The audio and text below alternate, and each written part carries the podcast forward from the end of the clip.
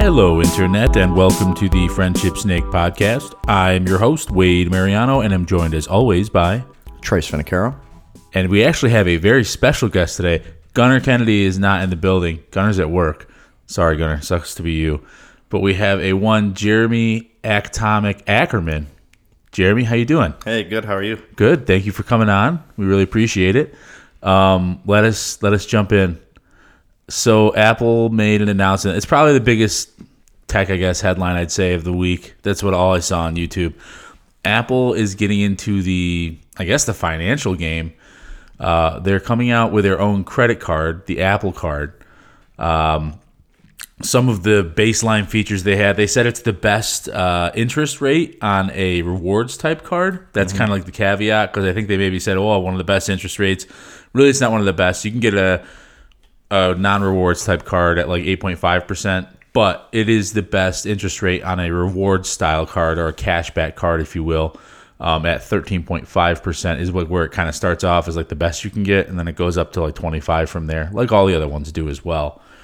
Um, what their difference with that is is that there are no fees with it, uh, like at all. There's no fees, and I guess the packaging, uh, if that's what you want to call it, is pretty slick. So one of the things that I saw that was interesting, other credit cards do this where they show you kind of what you spend your money on. Yeah. Um, however, when you pay your bill, there's like a slider on this Apple Card thing, and it shows you like how much interest you're paying until you have like no interest, which is kind of an interesting visual because a lot of credit cards kind of almost keep that hidden. They they want you to not really see it and kind of stay guessing. You could do all this stuff, all these analytics yourself, but you'd be you'd be spending maybe an hour, you know, in Excel, you know, trying to figure out. I sign into these U.S. credit card websites, and I can't believe in 2019 how their websites still look like it's fucking 2000.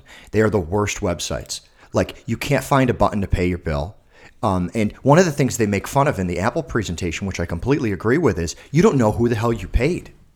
That's the weirdest part.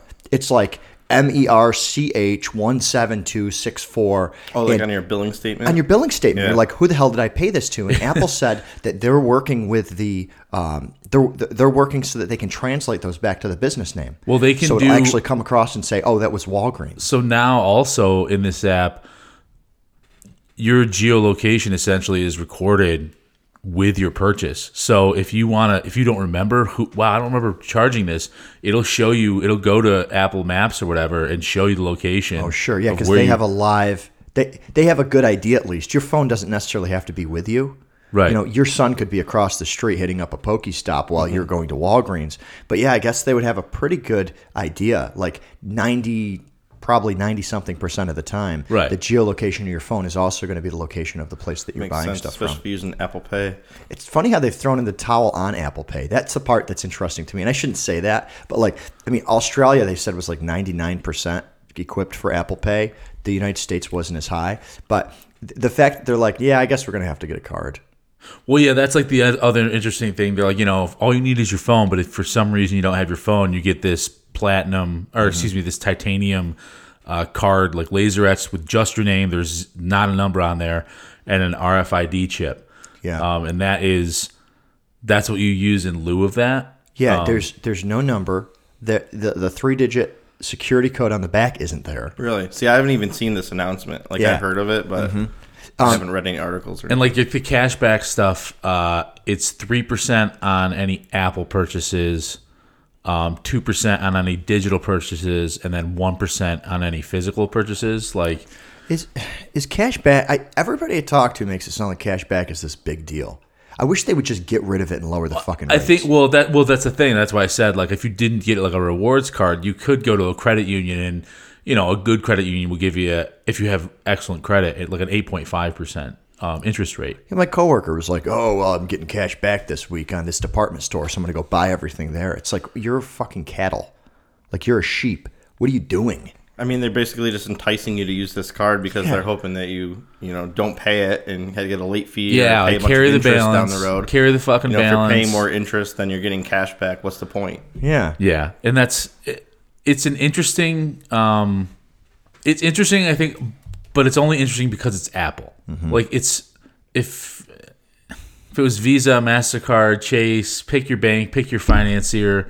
Um, but it's but it's not like Apple doesn't typically have, you know, uh, you would they don't have like their beginnings in finance. You know what I mean? They're not like traditionally a bank, so you do wonder. But I guess like you know they have services and stuff. It's just Yeah, they're- they're ever not a credit bank. for Apple. You know they're not I mean? a bank, but in a lot of ways, they they slowly become one. So, like, if you think about how PayPal started off, right? PayPal isn't. You don't really think of PayPal as a bank. When they started off, it was just a way to pay somebody on the other end. But what ends up happening is they have to hold on to that money for a certain amount of time until the other person's bank can accept it. So they kind of accidentally become a bank because the transactions have to flow through them. And PayPal eventually started offering a debit card and a credit card. And I've heard great things about PayPal. Like, I mean, I, I don't know anybody.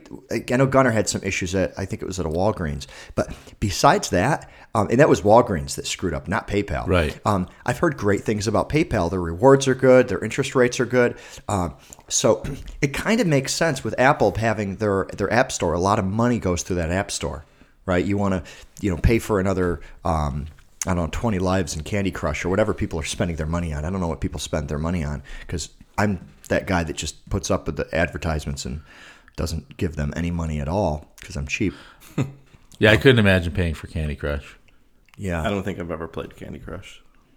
I don't You're not- isn't it just fucking It's just a time waster. Isn't it's it just Dr. Mario or whatever? What was the Mario with the pills? Dr. Just like- Mario was, was the do- was the game on It's the Tetris, original but with the pills, right? Yeah, it was the pills that came down. Yeah, Yeah. What the? That's. I think that's all it is. it's it's a yeah, essentially a variation of that. Yeah, really, it's it's just an updated version of uh, was it Bejeweled? Was that the first one that came out? God. Bejeweled, and then Candy Crush, What if they, Candy Crush and Dr. Mario got together and they did like Opiate Crush? Opioid Crush. Yeah, yeah, and you could like you could get these like these these Like sweet ass- oxys come down. The Yeah, Oh, you get the God. oxys and you start to like get like drowsier and drowsier. But You then if- start to like infect and, and make the community shittier and rot it out from the inside. Yeah, I and then, know. like, if- that seems a little fucking grim. if you don't win any if you don't like win any oxy for a couple of days, you start getting diarrhea. Ugh. Well, no, you just you just like leave the game and you go rob somebody. Yeah. you have to go steal your inside a fucking game. loved one's like credit card and We'd then contract it with GTA, and you would actually like be able to like gr- like Grand Theft Auto would just it would just switch to Grand Theft Auto, and you could just start stealing stuff. you start rifling through fucking drawers trying to find your cousin's Apple card. You're like in a parking lot going through unlocked car doors. You find some guy in the street, and you get that crocodile heroin, and then your arm falls off when you shoot it. Oh fuck. that's a, that's. I don't know if that's gonna sell. But that's where Apple makes all of its money is off there. Yeah, People that pay kind a of dollar. content. Anybody will pay a dollar. it's it's interesting. Um, when I first heard it, I was like, "Fuck that," because I'm kind of anti-Apple. But it's, I guess I have a difficult time. It does seem a little bit like it's just for like the Apple fanboy because the facts are is that if you want a better interest rate, you can find a better credit card, non-reward. So I guess they can say that, you know what I mean. But if you, you want to be smart about your finances and pay the lowest interest rate, there are plenty of other cards out there that are better options.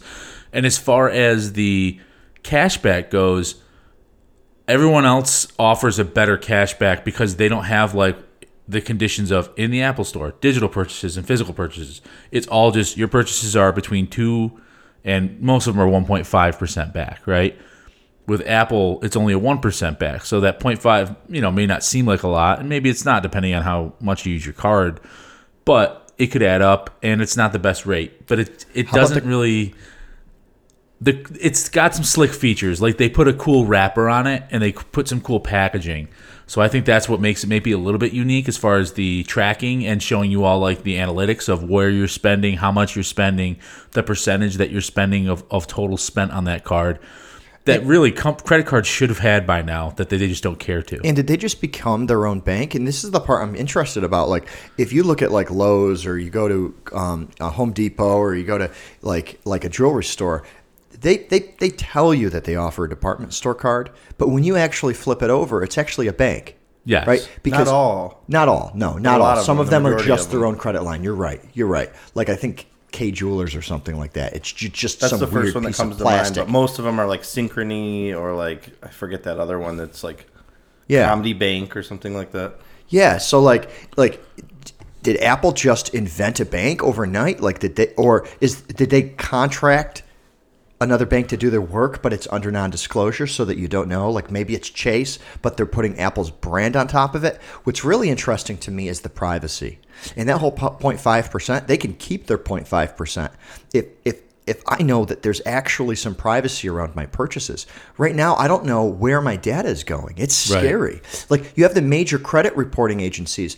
They kind of make sense if you're getting a new card, but why do they know? uh, Why do they have a live status of whether or not I'm paying?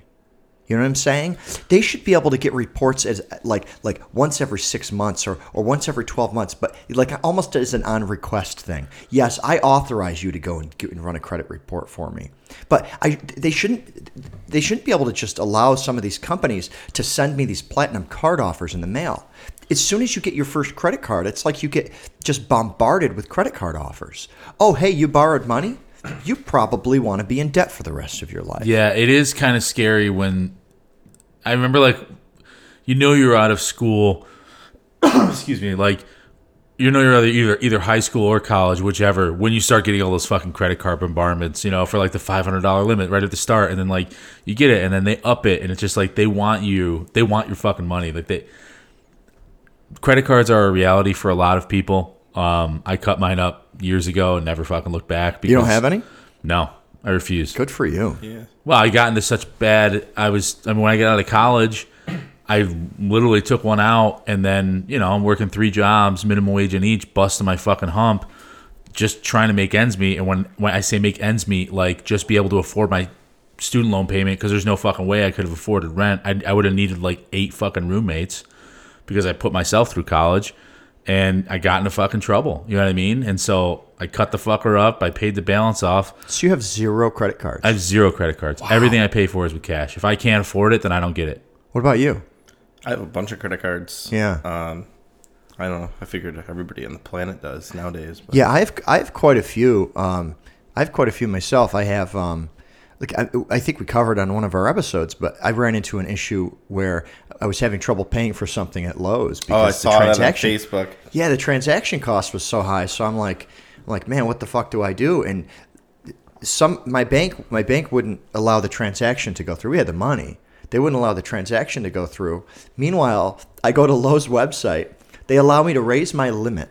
They, I doubled it on their website, and mm-hmm. then I could add my wife on their website, and then she just swiped the card. Like You did it like all at the cash register on your phone or something. it, essentially, yes. I mean, I was home with the kids, and she was out. She was buying the the cabinets. Mm-hmm. And the the problem with the cabinets, I don't know if if you guys have ever sat down and done any of this with with Lowe's, but the problem with the cabinets is you you kind of go back and forth and back and forth and back and forth. You got different designs, you got different brands, you got different quotes. You don't actually pay for anything until you pay for it. So she didn't know if we were going to order them that day. So I didn't call the bank and say, "Hey, can you increase my limit?" even if I did, I, I could only have called them. Um, my bank happens to be a small credit union, and I only could have called them before noon on a Saturday, right? Most of our shopping is done on Saturday and Sunday because it's my days off. Not that everybody should have weekends off, but a lot of people do. So for the bank to not be able to raise my limit at, at those hours, now in hindsight, I should have written a check. I didn't realize it. I didn't. I mean, who goes around with a checkbook nowadays? It is, I mean, it it is. she like- had one. Believe it or not, she had a fucking checkbook in her in her purse. She could have done it. They, they didn't. They didn't say it. The guy that she talked to on the phone, because they have like an after hour service, but they can't raise your they can't raise your, your per day withdrawal limit. She didn't. She didn't think of it. He didn't think of it. That would have fixed the problem. But it was strange to me that I could go right on this. I think it's Synchrony. I think Lowe's is through Synchrony, Is like it? you were saying. And I could go on there and I I doubled my limit. I more than doubled. I think it was like six grand, and I kept it low. I wanted to keep my credit limit for Lowe's low because it's easy when you're at a home improvement store to rack it up. And I was able to bump it up, I think, to sixteen thousand. So it's more than doubled. Did you have to answer a questionnaire if uh, you were making a purchase for a certain amount, or just Um, all straight it up? did, no, all it did is um, it just asked it asked me it, it like asked me what my salary was because it's gone up a little bit since Mm-hmm. last year. It's like, hey, just before we do this, and it said you've been instantly approved for a sixteen thousand dollar credit limit. that's and that's i mean i see the advantages of it i just myself is uh, with it as far as like a car payment like i understand why you got to take out an auto loan like everyone does that because cars are crazy expensive even if people have you know thirty grand, twenty five grand sitting in the bank to drop it all at once on a vehicle, for most people that would be a, a sizable amount, and it would be kind of nervous. Like you don't have that anymore. Yeah, you have the car, but Cars cars are weird too, and and uh, and uh, Ackerman. We call him Ackerman, by the way. For some reason, his first name is just left. Nobody knows my first name. we usually just call him Ack, but uh, Ack works in retail, and retail has a place, right? It has a place because there's some products that you want to be able to touch before yeah, you buy. absolutely. A car to me is an interesting one. There are some new features in the cars that you really want to have a salesman for, but a lot of the features you don't need a salesman for. Like people are like, oh, take it for a test drive. It's like well, it's just a car. It has a steering wheel and a gas pedal. You're not going to get this crazy awesome experience. The only things you could really experience in the car, and you take it a, a test drive for, is like the stereo, My the, thing is the like cruise control. with car purchasing, and I mean, we're kind of off Apple, but we're going to get back on, and we're going to talk about a bunch of different stuff. But it's interesting when you when you know I we talk about cars. You're only in the market to get a car like when you really need one. Very few people are like, "Eh, I'm kind of sick of my car. I'm just going to go get Feeling a new one." car this week. Yeah, right. Like very few people have gonna the finance 30 grand. to be that way. But it's like you're only looking for a car when you're like kind of really in the market for one. Like, eh, my old ride's Mm-hmm. Or kind of you or, or you lease. People that lease. well, lease is definitely are different. Yeah. Which um, I know some people that lease, and I see the advantages of it, but I think it can be get real tricky in our area because you do have to drive and commute so many different places. It's not like a major city hub where you can take public transportation, so you could really rack up those miles relatively. yeah, if you're like commuting back and forth, like if you work in Syracuse, you're driving 100 miles a day or so. And, Right. Uh, yeah, you'll rack that up quick. Yeah, it won't like it's the leasing I'm totally with, um, but it's just kind of that's that I could see like all right, but but even then though, it's still the case of my lease is probably coming up. It's time to start looking for another vehicle. You're still like not just usually deciding, eh, I don't want this vehicle anymore. I want a, I want a different one. You're still kind of in the market where you're probably going to purchase. And the fact is, is that you can say till you're blue in the face, like I'm to go and find the best deal, but it's like it's kind of tiring. You're probably to go to maybe one or two dealerships. You're not to get much farther than that. But like, uh, there was an episode of Adam Ruins Everything, and he talks about car dealerships. And most states actually have laws that prohibit cars from being sold brand new unless they're through a dealership. So the whole dealership problem, where you go and you get the coffee and you get the donuts, and you have to sit down with a salesman and haggle him and haggle him and haggle him, that whole process is actually law in most states. You actually can't just go to Dodge and say, "Hey, I want to get a brand new Charger or whatever their latest vehicle is." You can't just buy it cash from them. You have to go through the dealership process. So it, in that case, to me, I mean, it's nice that there's jobs, but what? What a fucking crock of shit. Like you can't just buy a car. You don't know you actually don't have any idea how much it's how much it costs. They do this suggested real retail price. Suggested for what? Isn't that why uh, Tesla tried to? Yeah. Right. Absolutely.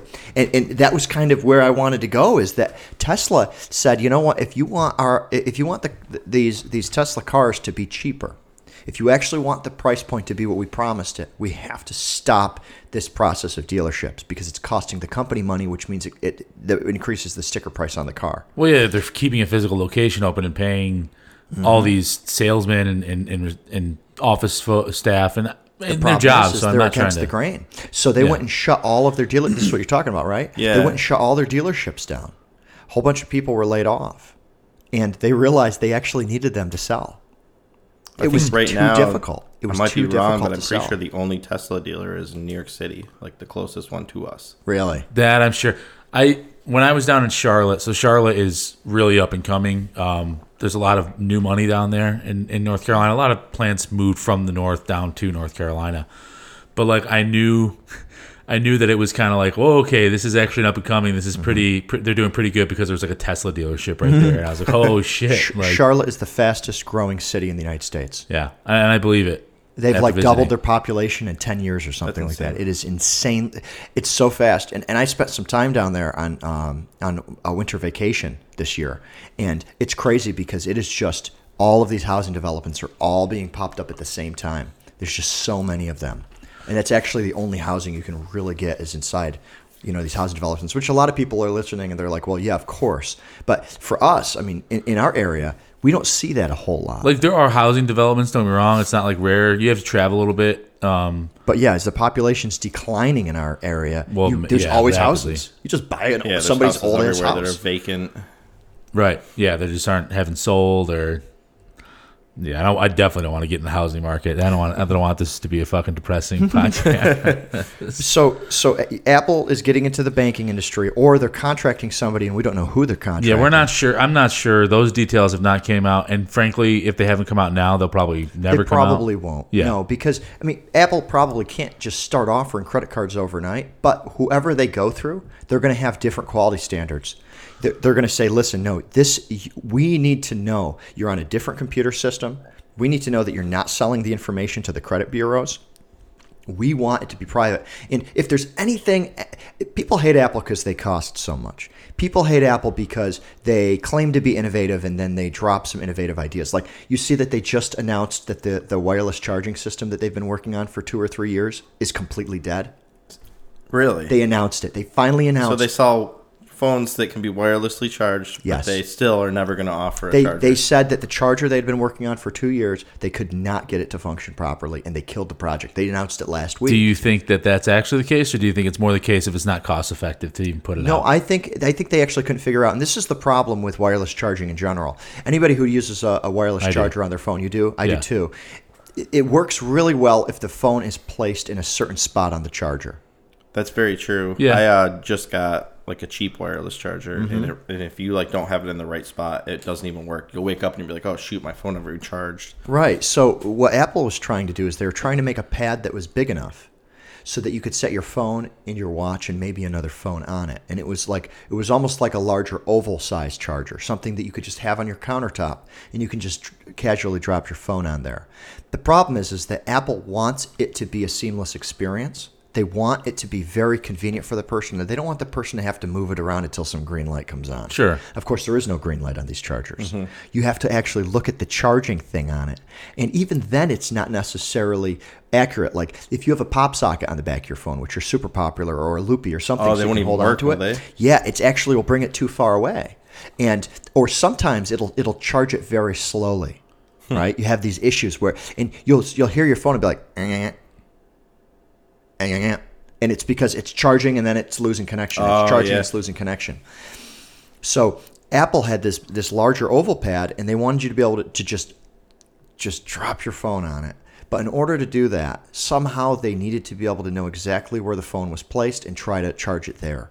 And in doing so, they were having technical issues, overheating issues, um, the phone being set down but not charging issues. And they're like, we, we we regret to inform you, but we're not ready. We're not ready to make a product that meets the quality standards that we would want to see. and in- that's in the commendable consumer then. Industry. Like that's that's that's good. And if that's the case, then that's that's fine.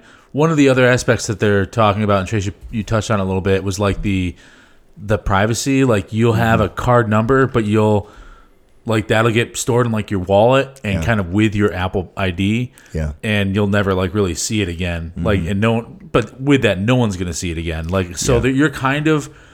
It's a convenience thing and it's kind of a safety thing, but one of the things that it kind of I don't know, I wouldn't say makes me nervous, but definitely makes me a little cautious is this kind of integration of who you are With your and phone. your credit. Like Right. your credit is kind of Oh. like it's already there. We're already there kind of, Mm-hmm. but it's just more of like it's just one little more thing integrated. Like I don't really know what my credit card number is or Mm-hmm. what my debit card number is. Like I just use my name. This is my identity, right? Like this is The like, other weird thing is that the card is supposed to be for the for, for people. However, their whole Apple Wallet system is for Apple. Yeah. And this is something that, that Apple is, is struggling with. They have an identity crisis with. And if you watch the Apple TV announcements for this, and, and th- that's something I really want to talk about because I'm so. I, I always try taking us off topic on the TV because I'm so interested. I saw in the TV thing, but I don't know much about it other than it sounds cool. Yeah, but with the Apple with the Apple Wallet thing, d- d- are they going to offer an Apple Wallet app for Android? That's like the that's interesting, right? Well- Because now it's So how do I get to my credit card number? Do I have to keep carry this Apple account. That's and where then they're going to come in? from. They they want to convert everybody over to Apple. They want If you get and this card, you're going to have to get an Apple ID. You're going Right. to have to do this, and then before you know it, you're like, you know what? I kind of like Apple. Maybe I and should act. try You're an Apple. absolutely you are absolutely correct. This is It- to get that may be true, but this is n they're not selling an Apple device here. They're selling an Apple credit card. Right, you but they're- have to remember that you didn't need a Mac to use an iPhone.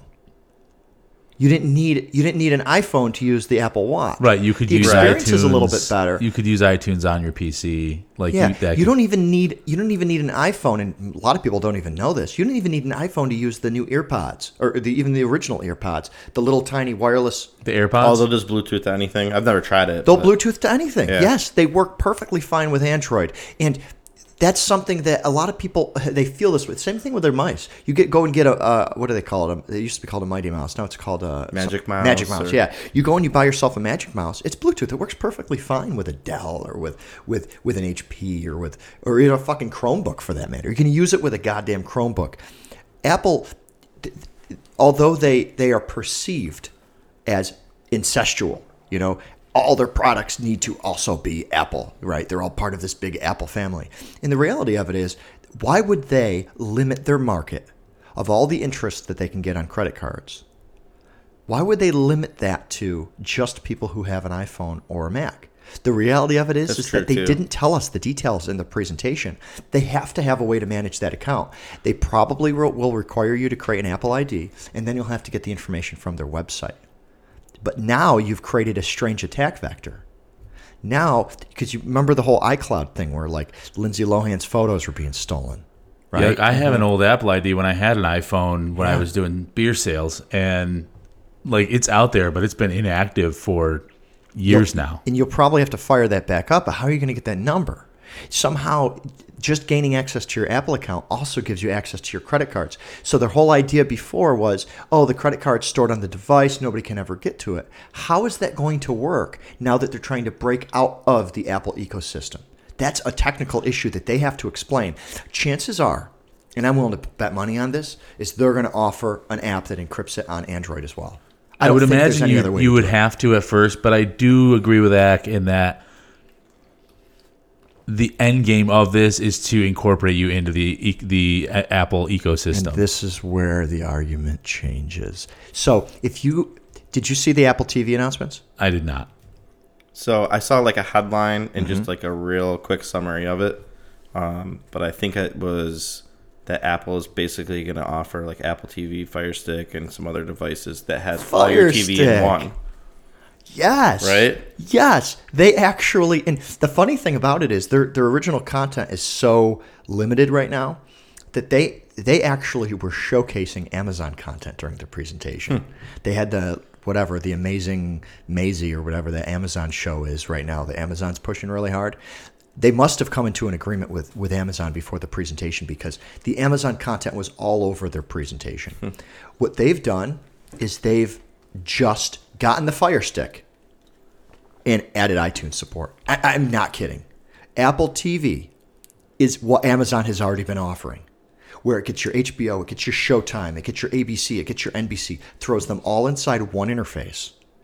Easy to navigate. That's all Apple's doing with this new Apple TV. What's what's really it- game changing though? Is anything on the Apple TV actually changing? Is it just a new app on there? Uh, that- what was happening with Apple TV is, is Apple TV is going to be more like the Fire Stick, where it can actually sign into those services for you and pull the content in. Hmm. So if you're like, hey, what's what do I have to watch? It'll say, oh well, you pay for a subscription to NBC's Unlimited or whatever they So have. So it's all integrated on one thing. You don't have to go to the Netflix app or That's the Hulu right. app or That's whatever. right. Wait, wait, wait. All First right. problem is they told Netflix to go fuck themselves, or vice versa. Netflix is like, sorry, I want nothing to do with you, Apple. That's the first interesting thing hmm. politically. Them and Netflix do not talk, so you cannot get to your Netflix account through Which Apple TV. right now, maybe ten years from now, it's not a big deal. Maybe maybe Netflix comes and goes the way of the dinosaur, but right now, that's a problem. It's a major problem. That's the first thing. By the way, Amazon can get to Netflix. So out of the gate, it's like unless you have a yeah, Amazon can look into Netflix and say, "Hey, do you want to resume the show that you were watching yesterday?" because Amazon's already done all of this with their interface. If you go to the Amazon uh, uh, page, if you go to their page uh, through your web browser, you can get to this. But a lot of people just go and get the $30 Fire Stick, plug it into their TV. Open the get to all of Netflix app on the Fire Stick. Yeah, Yeah, like I have a Fire Stick, but I never use it for anything. The other thing is, is that most of these interfaces are a little bit more. They realize there's more to TV than TV, right? And Apple's kind of trying to do it, but they're in an identity crisis.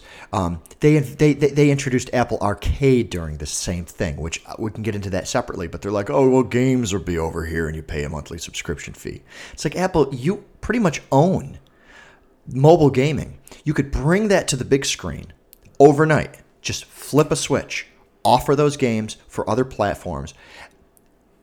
But no, you're going to make a monthly subscription fee. So now you're going to find games in arcade, and then other games are going to be in the App Store. Whatever. That's Apple Arcade, and we can get into that that that next. But when it when it comes to the TV content, there's more than just TV. My children think TV is a YouTube channel. Well, TV's changing for sure. So they got their fucking head up their ass. Did If they're targeting Showtime and HBO, that's good because they have great original content, but they have great original content for people that are 20 years or older. Why doesn't That's Apple true, TV yeah. talk to Twitch? Why do, you know what I'm saying? What planet are they on where they're focusing all of their attention towards the adult consumers? What about the up and coming consumers? Well, I think that um, uh, that's tough because now you're you're you're parsing or you're you're you're splitting up your resources on. Yeah, we obviously want the young to target the young consumers, but you already are. Like every small kid I know plays on an iPad. That's what they ask for, the iPad or whatever, right? Like as far as you I don't know how much you want to really invest in targeting you know the younger younger kids that have no spending power like you really do have That's to what I was pander mostly too. to the But good- ages 20 21 or 20 25 really to like 50 that's your highest what it comes down to is i- i- i- the way I see it is Showtime's like sure yeah you can you can reach into our collection and you can recommend that somebody watches Dexter. We'll give them the first episode for free. Any more they got to subscribe to Showtime anytime or whatever their subscription service is called. Showtime has to pay a portion of that subscription fee back to Apple. And it's a pretty hefty amount you know, like 15% to 30%, depending on their arrangement, right? Now, what's happening is, and this is the TV wars, and we're in them, but it's a new concept of TV, right? Because TV is a la carte now. You pay for what you get. But it's actually fragmented it. Now it's even harder to watch a TV show. You used to be able to buy a cable package and you'd be able to flip through the channels. Now you can get your CBS All Access pass, but that's not going to give you your NBC stuff. It's not going to give you your Fox stuff. You get a couple of episodes, you can't get ones that are more than two weeks old. It's this very strange, fragmented thing. See, I don't watch a lot of TV with some of the like the regular channel apps. I do like Showtime, but Mm-hmm. maybe HBO, but I don't really do like the NBC, the CBS, that type of stuff. And, and Apple is pandering to these guys. And that's the part that kind of bothers me. I wanted them to open up and say, listen, we made this easy. We made this cheap. You get everything you want for this price. The problem is, you know what they would be doing? They'd be making a fucking cable package. right Spec- Essentially, yeah. Spectrum's already done that. Right. They'd have, and uh, YouTube is offering it now too, right? And this is where it gets political. The reason they're not going to show Good Mythical Morning episodes in the middle of your Apple TV feed is because YouTube did the same bullshit that Amazon did to Google. The same thing. It, there is this I don't want to give you 15% problem, right? So YouTube wants to have a TV service, but it's a reoccurring it's a reoccurring bill. You're not paying for the YouTube app, and that's kind of how the app the app market used to be. You want Angry Birds, you pay three dollars for the unlocked version. You only pay once for the rest of your life. Right. Maybe they'll have add-ons, but the add-ons are kind of like like like a new feature. And you know, uh, whoever the Roxio or I don't know the name of the company that that, that makes uh, that makes Angry Birds, they would be perfectly fine giving up that fifteen percent because if it weren't for the app Apple Store to begin with, people wouldn't have found the game. TV is different. So is sales. Apple wants to treat them as in-app purchases, so it's like an upgrade. You know, it's an upgrade to the app. But in reality, it's not adding any more functionality to the app. It is a marketplace inside a marketplace. And Amazon was the first one to fight this. And they said, I don't want to give Apple my money. I don't want to give Google my money. If you want to buy something on Amazon, you got to open up your web browser and you got to punch in all your information, your credit card information. You got to create your sign in. And every time you click purchase, it actually opens up a web browser. Because the moment that it docks the credit card that you used that you have on file with If it pings Apple, it through the marketplace, it goes through the right, and they want that fifteen percent.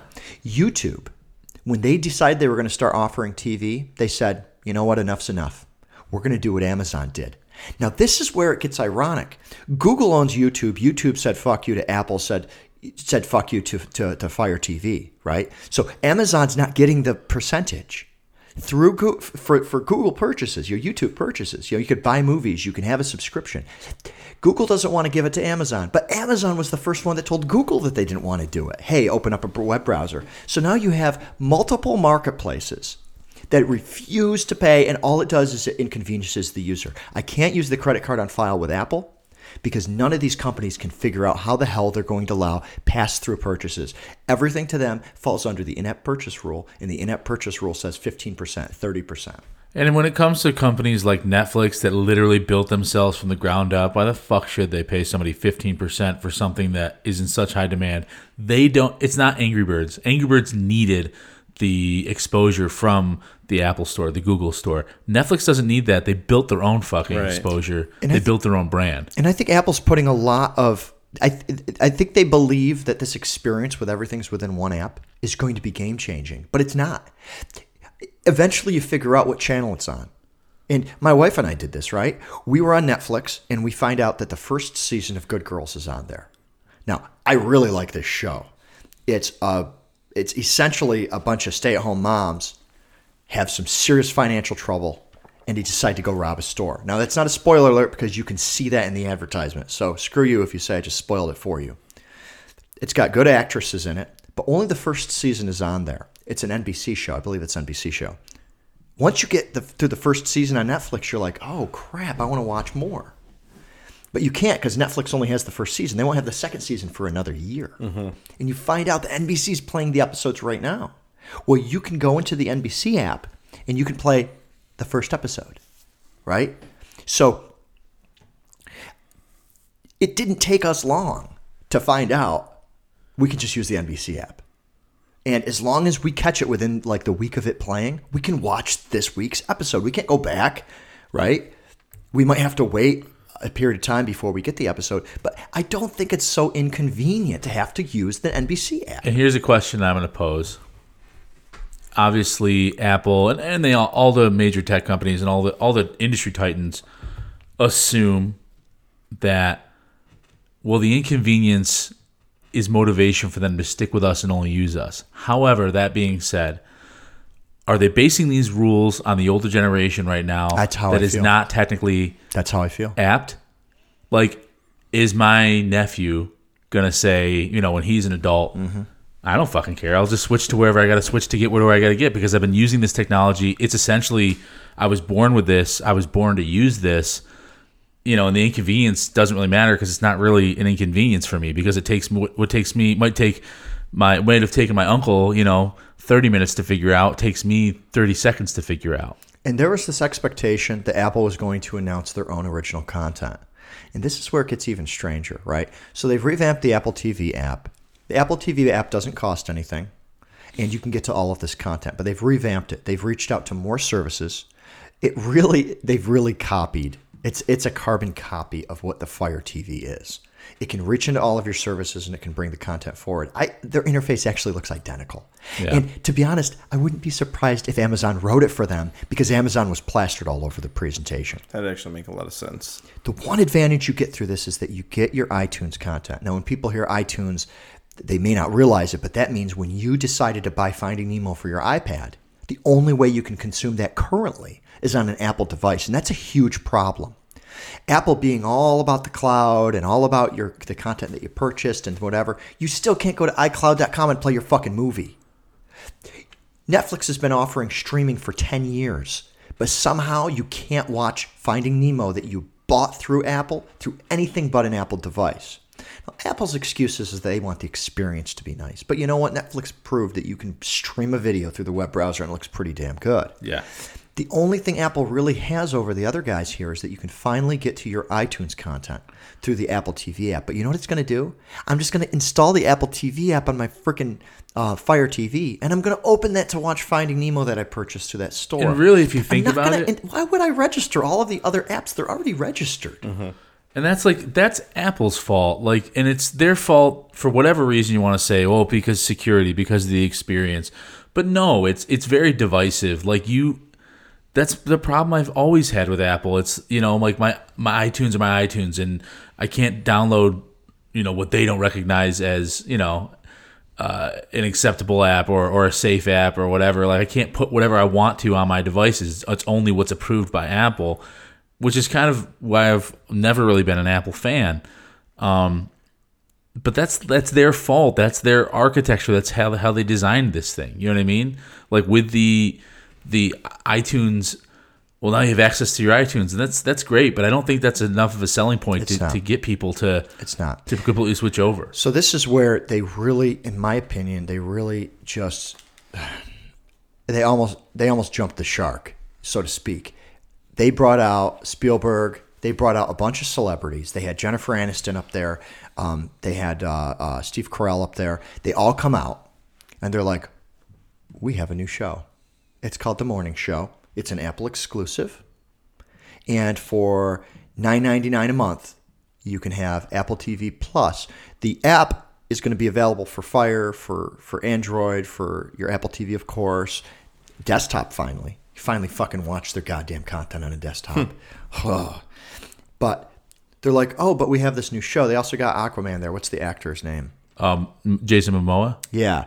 So they get Aniston, who, you know, all the dudes our age think is kind of cute. You got Jason Momoa, who all the women our age think is kind of cute. Actually, they love him. He's like, got to be um, America's sexiest man right now. Probably, yeah. Right. You know who the guy we're talking about? No. do, you, do you watch Game of Thrones?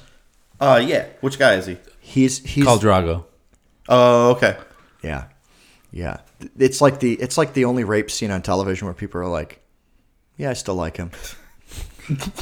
God, that's pretty fucking true. It's a pretty big fucking double standard there. The rape scene's okay if the guy's super attractive. If he's super attractive and if if she decides to stay with him anyway. yeah, it's weird. I don't see the. I don't. Uh, I'm not going to get into that. Yeah, it's weird to get into that, but I, you know what though? It was back then. We're like, ah, Yeah, they used to, they married at thirteen. It was different rules.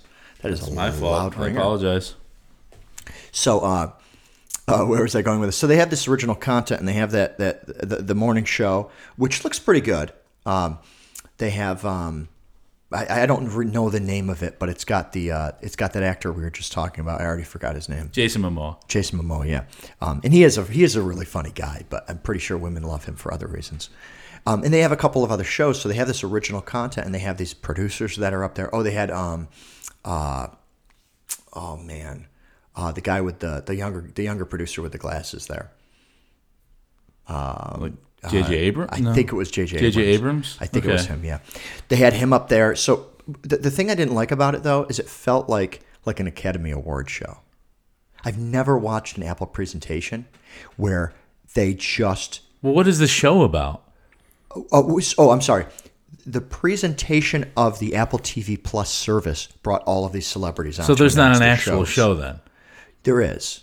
Yeah, there's called like The there's Morning like- Show. Yeah, there's like three original shows. What's the show? Is it the same people that were on stage that are part of that show? Yes. Okay. Yeah, some of them, right? I mean, they, but they kept bringing celebrities out. Hey, got a new show. Another celebrity. Hey, got a new show. Because they want to push their, their original content. But what's strange to me is I've never watched an Apple um, event where just celebrities come out. Well, it And people stinks are of like, Oh my gosh, desperation. it's Jennifer Aniston. It's Right. it's it's it reeks of desperation. it that's how I feel. It's like it's like they didn't they didn't really shape this. What what Apple should have done instead of nine ninety nine Apple TV Plus service, what Apple should have done it should have been twenty nine ninety nine, and they should have gotten really really good content providers on board with them. They don't need to produce their own shows I out of the completely gate. agree. People would people would totally pay that. Yeah, they like, would pay that. Right now, you're paying nine ninety nine for this, ten bucks for that, twelve I- bucks for I this. I really feel they should have just bought one of them. Well, this is this Just is buy Hulu. Apple, you have enough money, just buy Hulu. Guess what? All Hulu subscribers, you still get your content plus the Apple content, plus all of this other stuff. And guess what? It's $29.99 a month. Cut all your cords, you get your local sports, you get, you know, a handful of original content providers, and it's all for $29.99. If they wanted to crush Netflix, they need they really needed to do more than to say, "Oh, by the way, you're paying us ten dollars." I think Netflix is eleven or twelve now.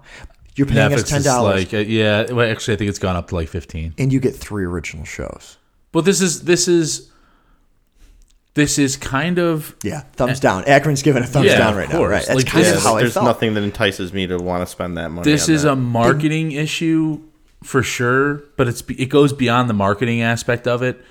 People now are significant consumers are significantly more savvy. You would think that with the dumbing down of society, essentially with social media and all that stuff, that they wouldn't be, but consumers are significantly more savvy. You can smell bullshit. You know what I mean? And mm-hmm. parading all these people around like some dog and pony show, it gives you a bad taste in your mouth because you know that, that you're really just you're trying to gloss over a turd. You know what I mean? Like you're trying to polish a turd on. And don't get me wrong, this morning show, I want to watch it. The problem is, is you're going to run into the exclusivity problems like you do with Netflix. You can't just buy it. That's going to be the weird part. right. is You're gonna have to subscribe if you want to watch it. you're going to have to subscribe. What, what most people are going to do is they're going to do the 30 day free trial and then they're going to cancel it. They're going to do the, the free trial just so they can binge watch one of those shows and then they're going to cancel it because you don't want an extra $10 a month for the rest of your life. Well, not for nothing, also, but like if you subscribe to Netflix, you can have like six users on there, and you guys can Mm-hmm. watch your own content. It has your own recommendations. When you sign up for this They Apple announce- service, they did announce what's your wife going to watch on her phone because she has a different Apple ID. Yeah, they did it. Yeah, they did announce that, that they do family sharing for this. Okay. But that's a good point. Is you have to be you have to. How do you prove to Apple that she's a family member? And that's the part. That's the part that I don't know. You're right. You have to sign. You have to use her sign into the app because she's the one that paid for it, and not you. Yeah, I. It's completely possible that it's they don't necessarily have to be a family member or whatever. It can just be that's just the term they're using. Um, That's what's going to share- end up happening. What's that? That's what's going to end up happening. Yeah. You're gonna if you have yeah. six allowances, you're gonna share it with six fucking people. The way- and Akron's gonna give me his login, and then I'm gonna give him my Netflix login, and only one of us is gonna end up paying for each service. this but this is the problem i think is it's in a it's a systematic problem with apple um it's sometimes they just don't put the effort into developing something to really really developing it the right way you know netflix is a great example like they came up with an original idea essentially maybe it was i don't know who came first redbox or netflix but they took that they put their own spin on it and that's why they're they're massive and they're and they're doing really well. Apple isn't doing anything really original here. They're just like saying like no we're going to be the new netflix because we just want to be the new netflix. Right. if they were smart they would have kept this on the down low. Maybe not on the down low but they would have hired all these people and all this great talent to make these shows revealed very little about them until all the episodes in the season the first season of all of them were good and, and ready to go. Taking in some new talent some new actors that no one's even heard of but are amazing. They would have really invested in this and done the work that netflix does to come out with this content and then bang at like a pax east or mm-hmm. a tech show whatever whatever tech show you want like ces or something like that all of a sudden like roll out like eight fucking different trailers for eight different types types of shows. Then you can kind of put some of the names in as far as uh, you know giving credibility to it, and bang! Now people are really interested. People want to see these shows. They don't know anything about them really, other than that. Oh, wow, these great people kind of tied to them, and created like a natural buzz. This is just such a amateur. It's it, fe- it feels very lackluster. One of the things that Apple talks about when it comes to these shows, and this is a part where I don't think people care, but Apple tries to put a lot of focus on it, is that Apple you, uh, Apple has the device learn what you like. They don't have the cloud learn what you like. And the reason that Apple says this is important is because they want to respect your privacy. And I really like the fact that Apple is privacy focused. Sure. The problem is is number 1 you sign into a different device, how does it know? If it doesn't know your viewing history, how does it know, right? You sign to another device and now your recommendations are off. So you either need a questionnaire in order to build those recommendations, or Apple actually does need to store that. They might not share it with anybody else, but they need to store it in the cloud. thing is though is I don't think people care. I don't think people care that that that Amazon knows that I watch Good Girls. I don't think I care because Amazon has a pretty good algorithm. What gets scary is when good girls might, you know, maybe maybe the husband works at a Dodge dealership and then all of a sudden I'm getting Dodge advertisements, so I'm getting bombarded by products because Amazon is sharing the show information with other people. In that case I kind of like that Apple's not sharing it, but still I'm not sure that it is that strong. Credit card information, people care about privacy, right? But when it comes to the TV shows, is it isn't it about time they know what we watch? There used to be a point in time where everything was broadcast television and they didn't know what we watched.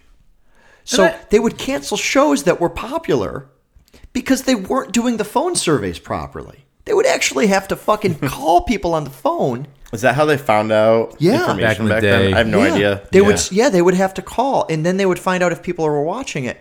And people would pick up and they would they would tell you, but the problem is is there's certain people that don't like to answer the phone. Those people might really like Game of Thrones. What if HBO canceled Game of Thrones because nobody was picking up the phone? Now fortunately, Amazon jumped on the streaming bandwagon and they know how many people watch their show. Actually, Game of Thrones is the most pirated TV show in the history of TV, right? So they have a good idea how many people watch it. So that's not going to suffer that problem. But how many shows have?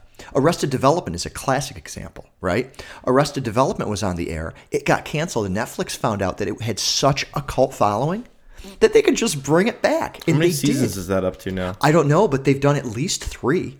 Three more seasons. I think they only had four or five when it got canceled. Mm-hmm. And they brought back three more seasons. Family Guy was like that. Then they got Jason Bateman and they said, We're going to turn you back around and make another original show with you because you're better than just a comedian. We're going to put you in a drama called Ozark. We're going to put you next to, um, uh, who's the redhead that he's next to in there? I don't watch the show. I picture, but I don't know. I think it's Laura Linney. We're going to put you, we're going to get a, we're going to get, at this point, you could almost say he's an A list actor, but at the time, he was probably between A and B. We're going to put you next to an A list actress.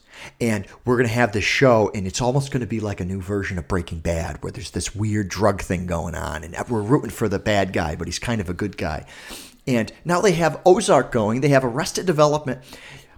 Netflix saw that, but that's Netflix knows a little bit more, right? They're a little bit more modern than um, wherever. What, what network was that on? Fox or NBC when Arrested Development got canceled? Fox, I want to say. Yeah, Yeah. yeah. Fox just didn't know, and and I don't blame them. If you ever streamed ever, anything through the Fox website, it's actually pretty bad. The experience is pretty bad. But yeah, maybe we want them to know what we watch. I mean, they know everything else. They know our browsing history. Like you get Yeah. tailored ads on everything on the on the internet. So Yeah, for the the TV content, it's there. When it comes to consumables, right?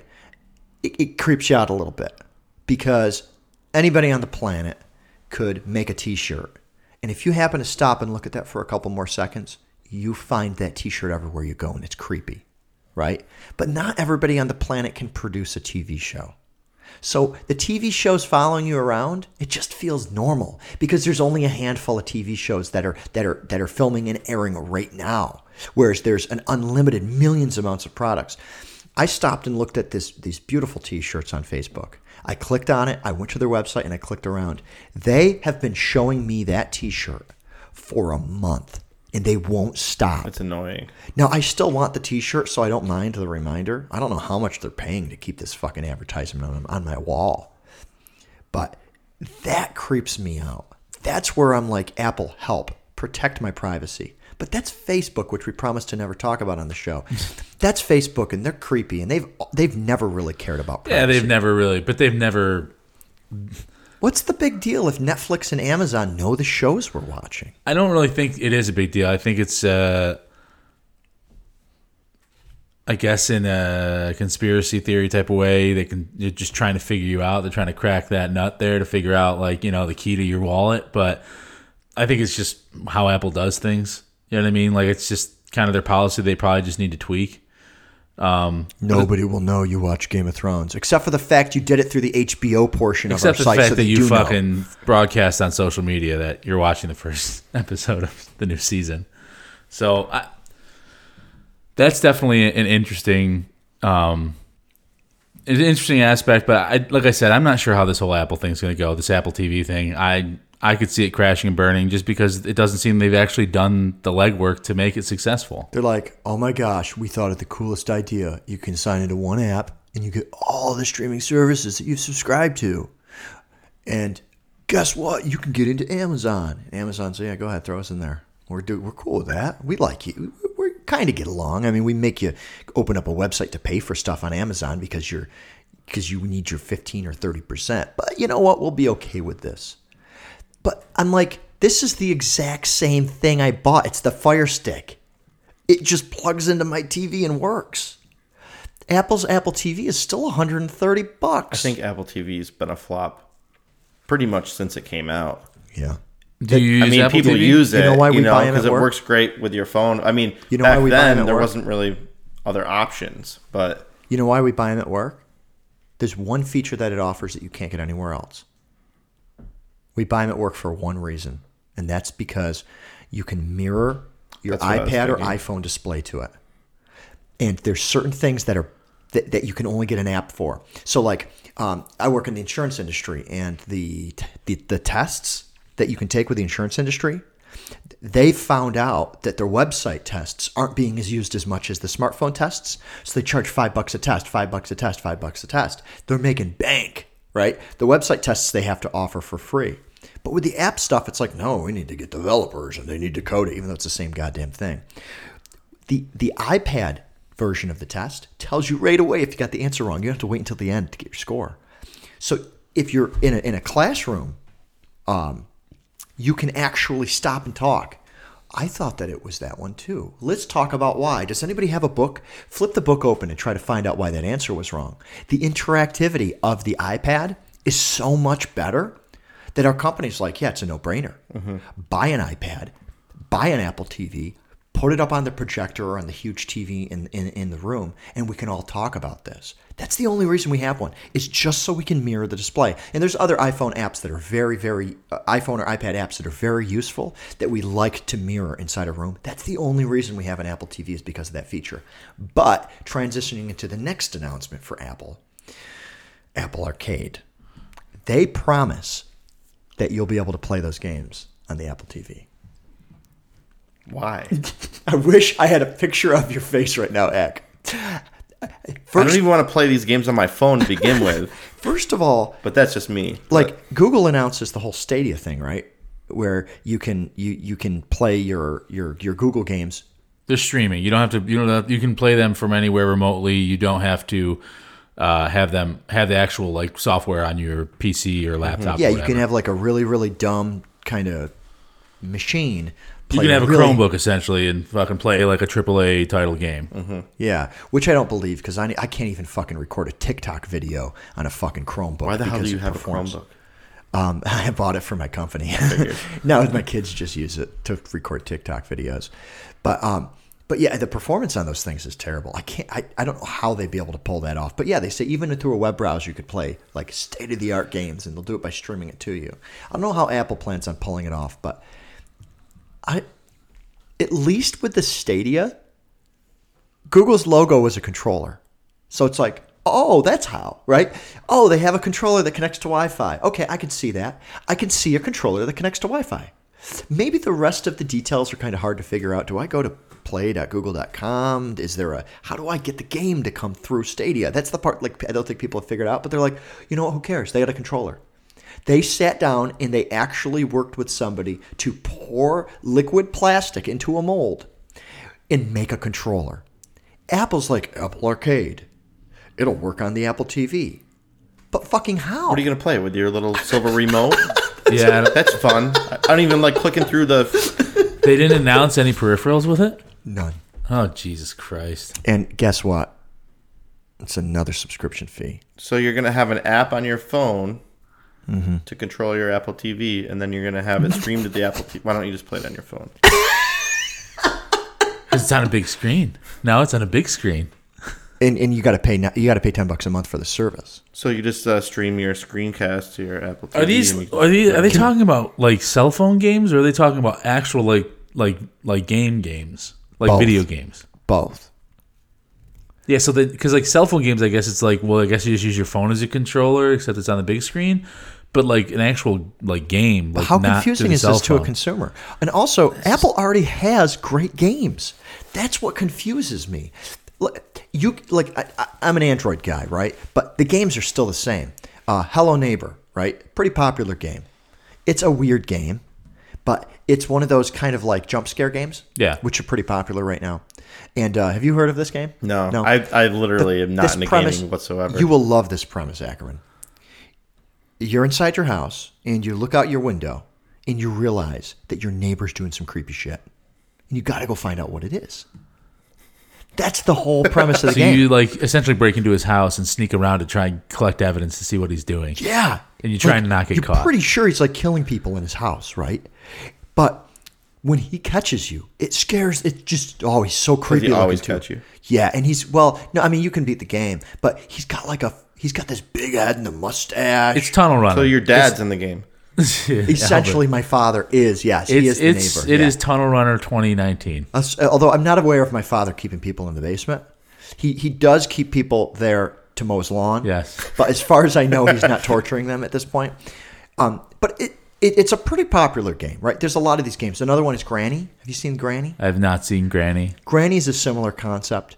And it's this old granny with a dress on, and she just kind of floats around the house. But she just beats you with a bat, and if you she hits you like three times with a bat, you just die, and then the game's over. But same thing, you're trying to like find out what she's doing inside her house. Pretty cool games. But these games work great on the phone. They're 3D. The graphics are decent. And the controls are not not very advanced. Like They're they're, not very they're pretty advanced. simple. Yeah, you don't. Fortunately, they they don't require like like the like the accuracy of. They don't of require shooting. too much skill. It's But more even if they did, Fortnite's on the phone, right? Yeah, yeah. Fortnite's on the phone. So a, a lot of the games that people do play are already on these devices, and people are f- perfectly fine with playing them on the phone because that's what they have. They might not have a desktop, they might not have a console to play them on. Apple already has a great ecosystem for games. And what are they doing to these game developers? They're saying, "Yeah, we're, we want you to kind of move over to the arcade." But the arcade, you got to pay ten bucks a month for. Yeah. The ecosystem that they're in now is free to play. you're paying ten bucks a month to put them on your TV. Essentially, yeah, or to Yeah. keep them on your phone that they're Sounds already on. terrible. it sounds once th- again. there's no controller. If they had a controller, I'd be like, you know what? That's what's preventing me from playing. You know, Hello Neighbor. I, I don't like using the screen. I'm like, okay, you know what? I'll pay for it, and maybe, maybe right with the subscription, they say also send me an Apple joystick. It's like, yeah, this is going to be cool. I got this cool Apple controller. Stadia knows that if they're going to do a subscription, they know that you need a fucking controller in your hand. How's Apple going to do it? there are certain aspects to this as well that are not. Um, Stadia is a little different, like because they have the controller, but you can also use keyboard and mouse. I'm pretty positive. Uh, with certain games, so this is maybe maybe this is just this isn't even that big of a, an issue, but if you're talking about like when you say Fortnite, someone on a cell phone is probably going to lose every time to someone with a joystick, and someone with a joystick and a cell phone or a cell phone is probably going to lose to someone with a mouse and keyboard. It's Right. just the hardware limits how How quickly you react are, in time and how accurate you are. Yeah, you can only turn around so fast when you got a weird little touchscreen joystick Mm-hmm. on your phone. And I get that. Yeah, But that said they could still play, right. right? They can go into the playground and maybe they get maybe they get their ass kicked, but they can still play the game. And you know, maybe that's not the best game to play on that platform, but the reality of it is is that the ecosystem is already there. People are already consuming it. The in-app purchases are driving the industry. And Apple's like, "No, we're going to bring it back." We're going to bring it back, and, and we're going to bring it back to like an arcade style where you just pay a flat fee and you get all these games and there's no ads. And it's it's privacy centric and we don't share your data. And I think it's too late. I think they're too late to their own game and they create they fucking created this ecosystem. It did not exist before the iPhone. They made us, they put us here. They invented the exact ecosystem that allows games to be free to play with in app purchases. It didn't exist before the iPhone. They made it, and now they're like, oh, there's a lot of ads on that Angry Birds game. How can we get them to remove the ads? Let's charge $10 a month. So they got $10 a month for Apple Arcade, they got $10 a month for Apple TV and they made a third announcement. I'm trying to remember what the hell it was. That I don't know. I just know the I just know the Apple Card. Yeah, I can't remember it. I don't know. We're shitting on Apple, but I mean Apple. I I assume that Apple has some sort of redeeming qualities. As both Trace and Ack, you are sitting here with open Apple uh, laptops. Ack, I know you use your Mac. Oh, I remembered. What?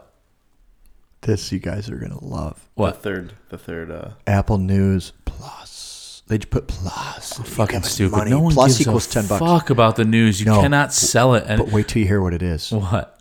Not only is it the news, it's 300 magazine subscriptions. Which who fucking reads magazines? nobody. I even have subscriptions to This is magazines I this like and I is don't read 'em. Apple in its current state to a T. It's it's not. I'm not saying oh it's over. They're still super profitable. They're trying to fix journalism.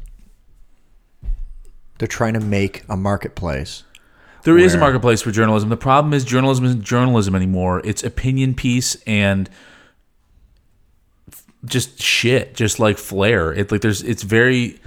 I would imagine. sensational just to drive traffic to make money. Yeah, it's it's no longer like it's no longer the objective of journalists to report the facts. It is literally just there to bring people to the platform to get more eyes on it, to sell more ad spots to potential advertisers and potential customers. And, and the other thing to me, and this is where I, I still feel that Apple is, is failing. If eh, Apple, if you want to make the best magazine subscription possible, right? Which is kind of cool because then people aren't fucking peddling them at school or whatever. Like, here, you get 10 subscriptions and you get a $100 gift card or whatever the Does that, stupid does that still is. even happen? I think it does. Maybe. Wow, I think it does. who's Um, buying that? I don't know. Doctor's Just sell me a offices. fucking pizza, man. Just sell me a frozen pizza I or some agree. cookies or I something. agree. I'm down with a thirty dollar frozen pizza Yeah. for a fundraiser. At That's least fine. I can eat a pizza at the end right. of the day. I'll enjoy the pizza. I don't Yeah. give a shit. I don't about want your to twine up a bunch of fucking magazines. I can't even wipe my ass with it. That's that would be very unpleasant. That's a good point. They should make them out of toilet paper because they're shit. No, I'm just kidding. These are actually good magazines, especially the ones that they partnered with. A lot of them are like Condé Nast and Time and stuff like that. These are good magazines. This is good journalism. But the thing is, is though Apple, if you want to fix, if you want to fix this problem, if you want to make it so that we're in a we're in a pay journalism, if we're going back to paying for the newspaper, right? That's really what they're trying to do. Going back to paying for magazines, going back to paying for the newspaper. Why don't you stop making hardware? Why do I care if I'm on an iPhone or if I'm on an Android? If you're just trying to make a new marketplace, why why is it so important that it has to run on a fucking Apple? It's there was a there was a point in time where I realized that they were like, well, we pick the best hardware and we're only going to use the best hardware. But fuck them. Ack, you and I are sitting here with MacBook Pros and the video cards on them suck. I spent over three thousand dollars for this laptop. It's got some of the best components that have ever been put inside a laptop inside it. But the video card is junk. Who makes it? Uh, I think it's Intel. Yeah, that's what I was gonna Yeah, say. I think it's Intel. Yeah, it's the same video cards that we when like when we were kids making were kids, computers. Yeah. The shitty cheap motherboards had Intel built-in cards, and So we were like, "Oh, we don't want that garbage." What standards are they driving towards now? An $800 laptop from Walmart has better specs from a graphics processing perspective than this very expensive MacBook Pro. If you are so concerned about the software experience, you know what? Just make software. And I do like their hardware. I think that their hardware standards are good, and I think they're important at the industry. I think somebody needs to have that line. But if you want to fix magazine subscriptions, why would you limit that to people who have bought Apple? You just got half of the population and cut them out. That's a problem. I think though with Apple, if in their end game, it's kind of written in if we control the hardware that we can we control the cost of it and we can we can now control our overhead on it. Like we don't have to compete with people if they if everyone jumps onto our hardware platform. I agree, but I mean, you imagine making a product and only men can buy it. no, Like uh, women dude, don't get me actually wrong. can't buy it. Like half of the population just I- can't actually purchase it. I completely agree with you, but I just That made sense at one point in time where they were these beta products. But how hard was it for Apple to go to all of these magazine providers and get them to jump on board? You know what? Yeah, we'll give our content away for a fraction of what it's selling for in the newsstand. Well, that's because- because it's going to be more in the long run. well, yeah, because So- now Sorry. Uh, will they offer it in iTunes? Um, it it's within the It's only on the, the phone. news app. Okay. Right. It's within the News app. So the Apple News app is going to be a News Plus app. And the Plus version of it gives you a full magazine stand that comes with it. Which, like, I get why these magazine companies are doing this because honestly, they've already created the fucking content. They just don't have to spend to print it. Well, Like, magazine companies are dying. Yeah, nobody like, buys print magazines is- anymore. is and they're dying. trying to go digital, but it just doesn't work. nobody wants a digital magazine. And do you guys like, remember RSS? website. Do you guys remember RSS?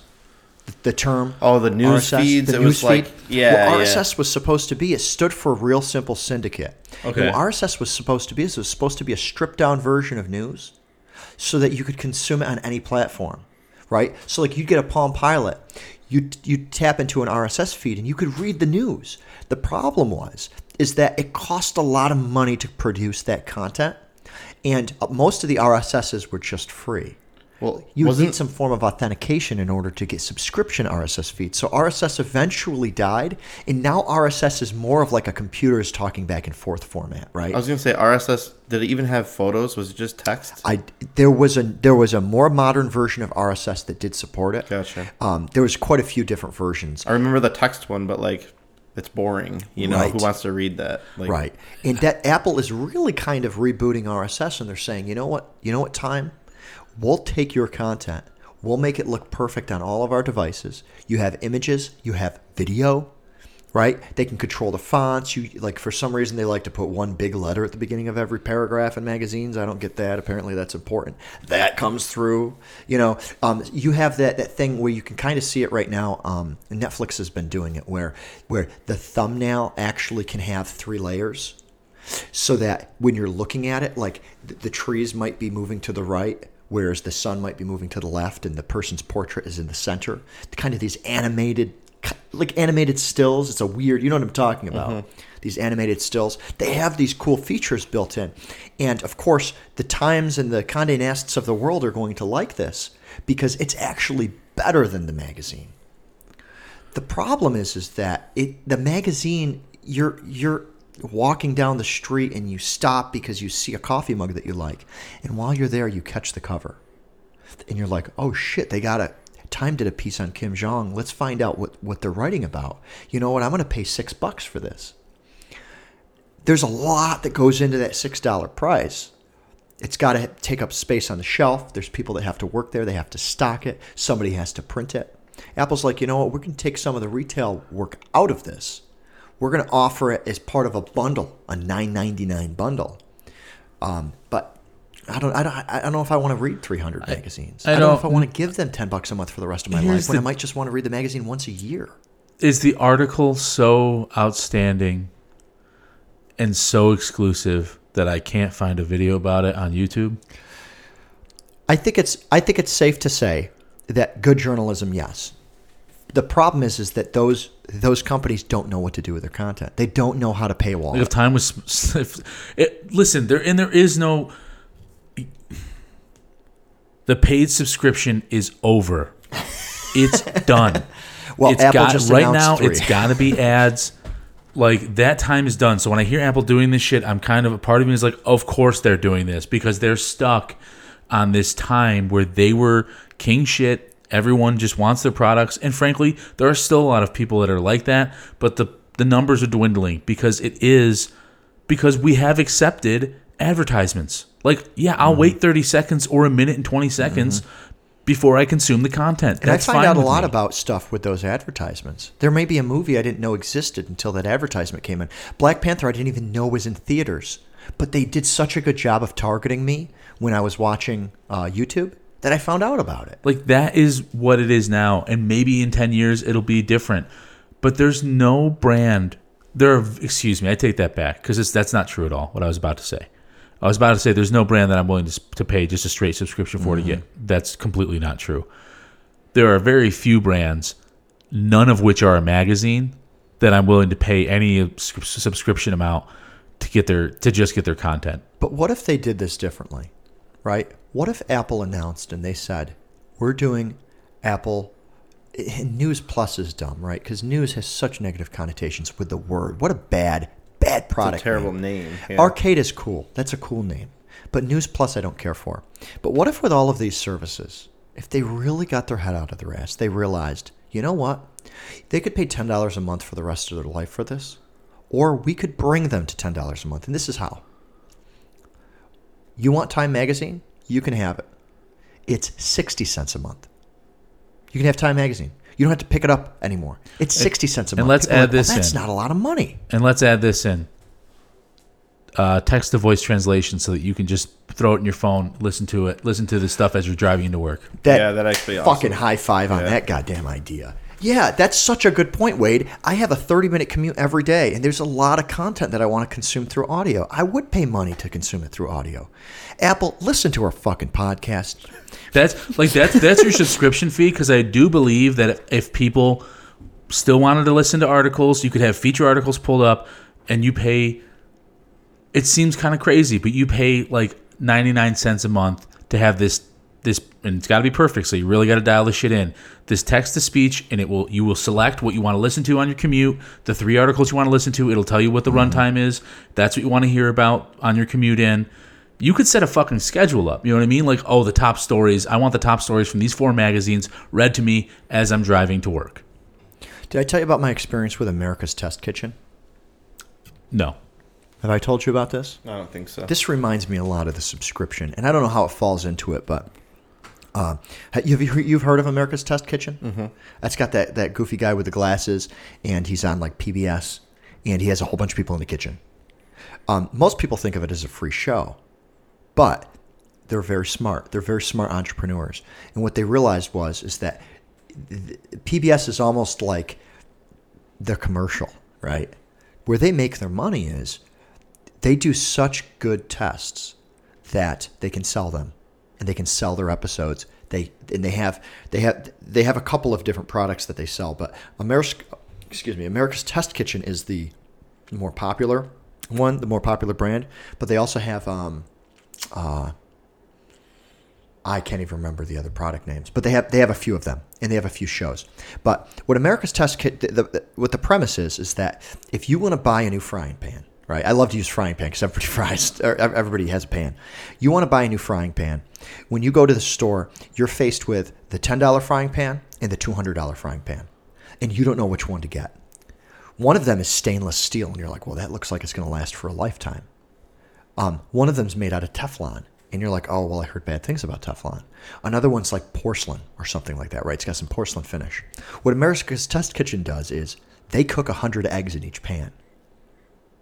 And they tell you if the pan sticks, how they have to cook with the pan. But they take it a step further. They get out sledgehammers and they actually hit the pans with sledgehammers to see how it will sustain, like falling on the floor and being hit on the counter and stuff like that. And at the end of all of it, they say, This is the best, this is the worst, and this is the best bang for your buck. Now, if you think about this, when you say, like, there's not something worth $10, right? Um, I was looking to buy a griddle for my wife uh, for her birthday or Mother's Mother's Day or something, and uh, I'm like, you know, America's Test Kitchen told me which frying pan to buy. I wonder if they had an episode on griddles. So I looked. They don't allow any other content on YouTube. Very, very smart, right? So you couldn't just go to YouTube and find it. Somebody might have like got their camera and recorded the episode and put it on YouTube. But for the most part, their content's not on there, and it's because they're really good at keeping their content off of YouTube because it's not free. It's only free if you catch it while it's live and you have a DVR, and then you then it's free. But you can't share it with people freely, right? It's their content, and it shouldn't be free. It costs them a lot of money to have you know produce it. 15 cooks Right, inside a sure. kitchen banging these pots. They're making money, and they're real cooks. They're cooks that should be making food, and they're getting paid to destroy pans, right? So I look, and uh, these griddles are crazy. Same problem, right? You have a griddle that's twenty dollars, and it looks like a thin sheet of, of metal, and then you have another griddle on the other side of the fence that's two hundred dollars, and I found the video, and it, it the website does the thing like the news sites do, where it shows you the first paragraph, but then they take the they they they kind they of want you to like subscribe or whatever. And I'm like, uh, they did a good job. They're like, for for only sixty dollars a year, you can have access to our entire suite of knowledge. And I looked at the price difference between the cheapest and the most expensive, and I'm like, If I buy, if I give them sixty bucks now, I'm going to save myself a hundred, right? So I'm going to do it.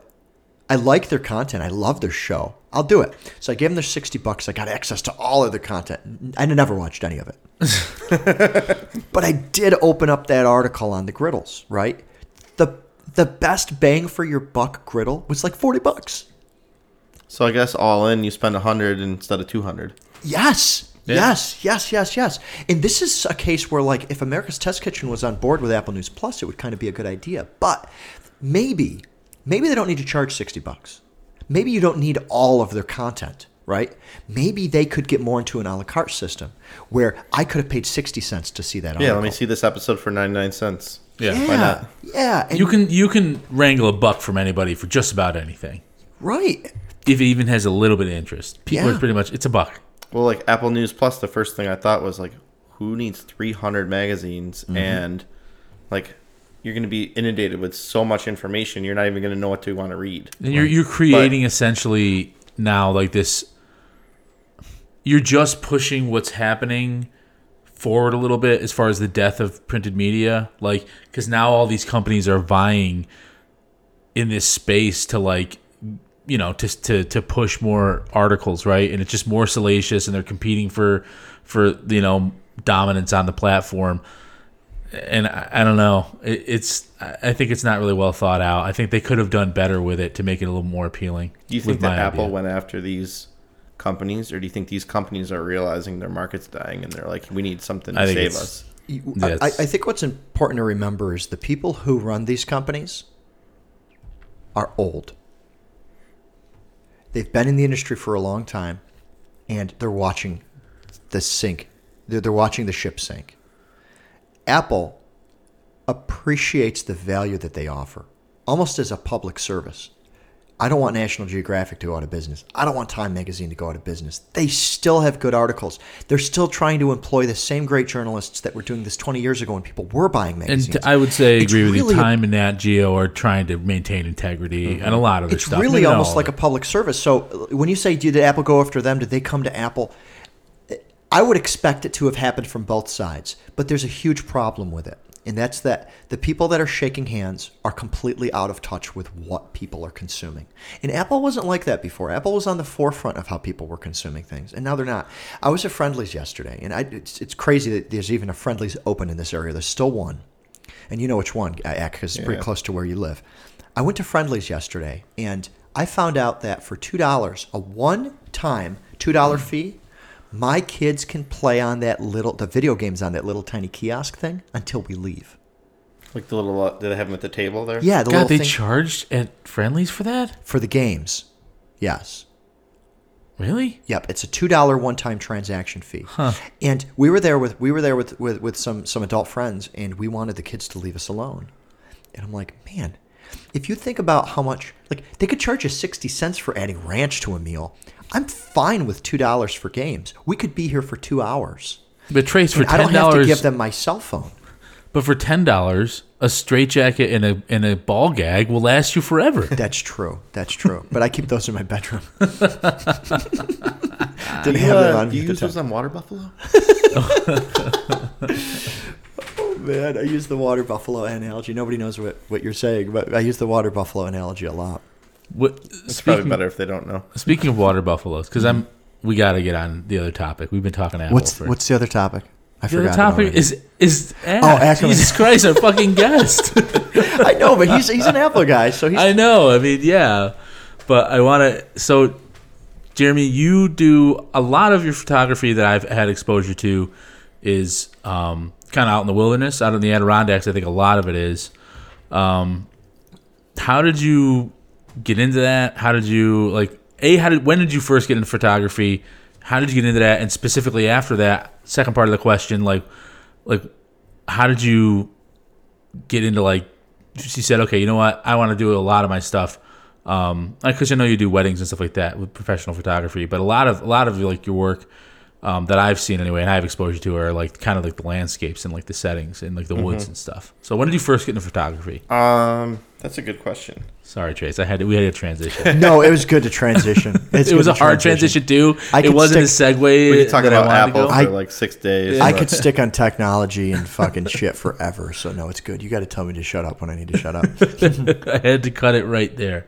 But uh, no, basically, I don't know. I always like liked photography, and uh, like when we were younger, Corey was going to school for photography, and I used to hang out with Corey a lot, and we would, you know, screw around in his parents' house with uh, gear that he like rented home from MVCC and do like different things once in a while, and then like, I think I like got into it a little bit older in life, and uh, I had a buddy that just had a DSLR and he was upgrading and he's like, Hey, I'm trying to sell this. And I was like, I've always wanted one, like for years, but like I never really had the funds to just justify buying like a, you know, 600 or thousand dollar camera just to like take photos in my backyard. and uh, he was selling it for a good price. And I was like, all right, let's buy it. And uh, at the time I was just doing like a lot of hiking and kind of like just spending more time outdoors and then it turned into like you know hiking and taking photos and then you know pretty much everything progressed from there what does DLSR stand for? DSLR. I said it wrong. dslr Yeah, what does it stand for? Because I always hear people use it in terms of cameras. well there's different types of cameras so you have like your regular little point and shoot or like your cell phone and then dslr actually has like a mirror um, with a Oh. viewfinder so it's basically like your old film cameras oh, um, where the film camera had your film in the back. Now the DSLRs just have your big image sensor, and then um, now what the all the everybody's going to is the mirrorless cameras, which basically the the uh, viewfinder is digital, and uh, so you don't have like the full mirror and everything. So the new uh, mirrorless cameras are just a lot smaller. okay. But, um, and DSLRs, like just like your old film cameras, if you've you know seen like some of them were like had like the big bellows that come out, like Mm-hmm. you know those are really old, but like in like the 70s, 80s, 90s, you know they had like the lenses that pop off. Um, so that's pretty much what your DSLR is going to look like nowadays. Now, do you know like how does like what does the mirror do in there? Like, is that give it some type of like? It, does that work better with a lens? Does that have something to do with? Honestly, all it does is take whatever scene's in front of you, Mm-hmm. and it just shoots it up at a 90 degree angle so that you can see through the viewfinder. Oh my gosh, that's, That's it. all it does. Oh Yeah. wow, I had no idea. So a lot of people like these new mirrorless cameras because the um, viewfinder's digital. Mm-hmm. So when you're adjusting your settings, you can actually see what the photo is going to look like in the Oh. viewfinder. Oh, Where a mirror, you're just looking at whatever. If it's dark out, it's dark out. If you're looking at a really bright scene, it's a bright scene. But the new um, the new digital viewfinders, you can like have your picture perfect before you even click it. Right, and I remember you can see it. You know? Because like you did the video for my company's commercial, Mm-hmm. and I remember you had to keep adjusting the levels. And you're saying with the new cameras, you just know You could just see it. you can just see it. Yeah, but um, on like like when we were doing that, Mm-hmm. um, so they have like a live view mode, so you can actually see the scene on the screen in the back. Okay. But live view mode, it's doesn't work as good. Mm-hmm. Um, but uh, like so we could watch, you know, whatever was happening, um, just in the same way. It's basically a digital viewfinder, but it's on a screen. Right. Right. Yeah, you kind of have two in one now because Mm-hmm. you can look through. Now you, I've seen some of your stuff kind of featured in different like magazines and collections, uh, like some online forums and things like that. When you look at stuff that you kind of did when you first got started, what are some of the things that you can can you tell like a major difference between the stuff that you first kind of started taking and then the stuff now? I would assume that yes. Well, yeah, of is kind course. You know, what you're some of the things that you did to kind of progress your work and and kind of uh, shape your craft a little bit?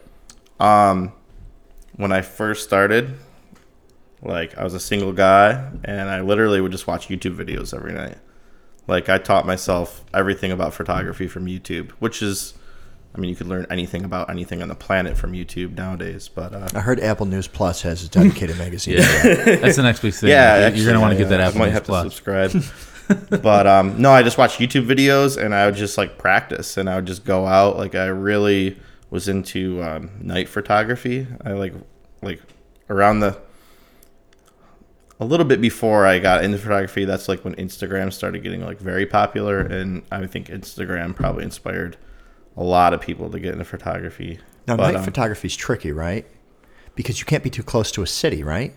For night, yeah. So you need to be out where the sky is actually well, depending on what you're trying to shoot. But if you're trying to pick up like stars and stuff, you have to be very far from any city light. Um, most of the from like the Mississippi East, like there's only a few spots that you can even like get like really dark skies. Like the same thing if you're like an astronomer and you're trying to set up a telescope, depending on where you're at, there's you know too much city light and it's going to affect what you're trying to look at. But um, I never would have thought that. So, are most telescopes is are most telescopes located pretty far away from cities because of that? Well, I, some some I think are still in the city. I'm not a huge Yeah. uh, knowledgeable person about astronomy in particular. Well, the but Earth's flat, I know um, there's a uh, dark sky observatory in Tupper Lake, New York, Mm-hmm. which is like in the middle of the Adirondacks, and up there it's actually one of the darkest skies in New York State. Probably some of the darkest in the East Coast, unless you're like maybe up in Vermont or Maine or something like that. But um, they actually uh, have this huge observatory with these giant um, telescopes that are all electronically controlled, and uh, all the lights in the town, like the street lights and everything, they all actually have replaced them with some new type of light that doesn't give off light pollution. Oh wow! I don't really understand. I, I've never looked into it, but I Mm-hmm. remember the guy talking about it, like that they got some grant or something, Wow. and every light in that whole area is some new. I don't know if they're LED or whatever, but they like shine down and they don't pollute the sky. Imagine getting fined for putting in a porch light. But um, but yeah, you definitely have to be like really far away from any type of city lights. I mean, pretty much like if you were just trying to go out at night and like watch a meteor shower or something, um, you know, if you're in the middle of Syracuse, you're not really going to see much. But if you're like where we live or even like, you know, more remote, the skies are going to be a lot darker and you'll be able to see a lot more. I mean, Um, how far out are we talking? Like, you let, let's say you drive up to a spot. I mean, how far are you trekking into the woods to get that? It, it depends. I mean, you could like drive an hour or two north of here, and you're gonna have dark sky. You know, as long as you're away from like one of them small towns, or even like in the town, if you're just away from like, you know, the main street, depending on where you're at. But um, uh, there's like Corey and I, uh, we went, I don't know, three years ago. We I like had it all planned out, and then him and Brenda happened to be up that weekend, and we did it together. So we went to um, Keene Valley or Keene, New York, in that area, like up near uh, Lake Placid, and hiked. I don't know, four four and a half miles to Wow. Not really dark. a mountain per se, but like this like really popular kind of like overlook, and it's surrounded by mountains. And we hung out there all night and like shot the stars and uh, I had it all planned out. So like there was a lake in the view, and the Milky Way was going to line up at like twelve thirty at night or Oh, whatever wow. it was, and uh, Did you know need out there it was you know extremely dark. You're in the middle of nowhere, and uh, that was you, pretty cool. Did you need bug spray? no, it's dark Really? out. There's no bugs. Really? Yeah, I don't know. Up there, I feel like they don't really have mosquitoes as much. Mm-hmm. Um, plus, you're at the elevation. Oh yeah. But um, up there, you really are going to deal with a lot of black flies. But I don't think they are out at night. But then there's only like a certain season that they're really bad. But uh, no, I don't. I feel like I've never really had to use a lot of bug spray in the Adirondacks for mosquitoes, other than black flies. So there, there are obviously. I, I would imagine there's probably some some trips where it's like I'm just gonna walk out, and if it looks good, that's cool. But I mean, how how much planning kind of goes into you know how often does it come in? Like you know what? I've got an idea for a shot or you know do you kind of do some homework? Just to do do a hike first say oh some of these are kind of cool. Maybe I'll set up. Do you bring your gear with you? Or like you know what? Now I'm gonna come back Yeah, some of it's of like you hike something and you know you kind of know what direction you want to shoot the sky. So you know if you have your compass with you or your phone with a compass, you can kind of see like oh okay like like I like the scene in this direction during the day. So like this would be cool at night probably as well. Then you just have to like plan it so like the sky is in the right spot. You know because obviously like the stars change and like the moon cycle changes now some of them you need to do time lapse for, right? Or are they all time lapse with the sky? So no, but I have done it. Mm-hmm. So like when I first got that like first camera, I don't even know how many years ago it was, but uh, me and Chris Fiend used to hang out a lot, and uh, we would just go out at night and just screw around. And this one time we were, it was the first time I like did like a like a night time lapse photo, and uh, the very I think it was the second one, the very first one, we went up to like the windmills because we were in Canastota, and we are just like, let's find somewhere that's like away from like lights. So we went up into you know the hills or whatever. Hills of Fenner. And uh, we saw some windmills up there, and we were like, "Oh, this is kind of cool. Let's just try to take a photo at night and see what happens." And uh, the very first one, you know, it came out okay, and like I barely even knew what I was doing at the time. So like focusing in the dark is extremely hard um, because it's dark. Yeah. yeah, so- well, you, you you want you, you focus on a light source, and if it's really really dark, I'd imagine that'd be pretty difficult. To, Yeah, and um, I mean you can manually focus Yeah. but like to figure out exactly where that's got to be like the numbers don't always work exactly right on Would Daniel your Son help? lenses. who Focus, Daniel. So. but uh so yeah we were just like we would just go out and screw around and uh this one time we went up there a different time Mm-hmm. and uh, we are like we just want to take a photo of this windmill because like it's whatever they're cool we used to go up there when we were kids or whatever They're gigantic. they are yeah, they're they're kind of creepy. They're, They're I could tell you a creepy story. I don't know if I want to say it on this podcast or not, but uh, You could you yeah if if well, you know one of the stories. You were with the for one of them. I, I I know there's a perimeter wire story. Are there and statutes of limitations that you're concerned about? Oh no, that that one's fine. This other one, like, I But those blades, like those blades, have you seen those blades going down the highway? yeah, the, are they even in one piece? I feel like they split them up. Probably. I don't even know. They're they're Go pretty ahead, tell big. your story about the windmills. Who cares? But uh, Fuck but it. we happened to be up there, and uh, there was like a windmill that wasn't turning, and then the light was broken. Um, so it actually was like perfect because like the one that we did before, like the blades are spinning, so like you just kind of see like a blur of spinning blades yeah, because you with know, the time lapse. Yeah. Yeah, and then like the light was blinking, so like the light was super bright because it's just like Yeah, so it screws dark, up the whole know? thing, right? But uh, this one like had no nothing going on, so we are like, oh, this is cool, and we set it up, and somehow I just like nailed the focus in the dark, you know, on this like old beginner camera with this like terrible lens on it, and uh, we just like hung out for like almost three hours, and just Just waited. hung out in the- car, like Mm-hmm. you know, talked, shot the shit. I, I don't even know. We maybe we had a beer with us. I don't did some drugs. Yeah, definitely. but uh, Uh, had sex with some some water buffalo. but uh, yeah, it came out great, and uh, that was like the first one I ever did, and I was like, oh, this is cool. Like I can't even believe that like this worked because it was like you just click it and you can't see anything for like you don't know if it's yeah, you don't know what it's going to look and like. And then you wasted three hours for like who knows what it's gonna now, you know now with that, were you focused on the windmill? Were you focused on the stars? Was it kind of A little of both. A Little of both? Yeah. So like that one, uh, uh, like I don't know if it's on my website, but it's just like the windmill and then the stars, um, because the sky moves while we move, and uh, so the stars are like in a circle because I have it lined up with the North Star. Uh, so it just Oh, it so- just makes like kind of a swirl of stars in a circular pattern. So you actually do believe the Earth is round? Then I don't know. Oh, God. I don't know if we can keep talking.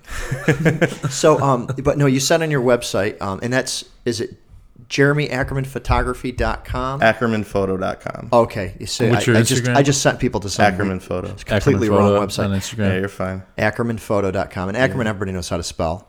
Photo Probably. people should be able to how spell. I hope. I mean, And- I don't know And this windmill's on there. Can we use the windmill for what. For the cover of our podcast? Sure. We don't have to go to the public domain on this episode. Yeah, you I'm can fucking use it. pumped. I'll license it to you. How much does uh, Friendship Snake have in the budget? Um, well, we, we, we had sixty cents, but we spent it on a donut. we this are morning, so- fucking in the red, friend. We have not any all the equipment that you see here has been paid out of pocket. We got yeah, we we got some advertisers. All right, we'll trade up. it for this coffee. Um, but yeah, we'll use it for the cover. We actually we steal artwork for our photos because, um, but we don't have a budget. Public domain artwork is kind of sucks. And what we do is we claim that it's under. Um, and I, I feel this to be correct. We claim that it's under the uh, the fair use clause for uh, the, copy, the Digital Millennium Cop- Copyright Act because Mm-hmm. we don't make money.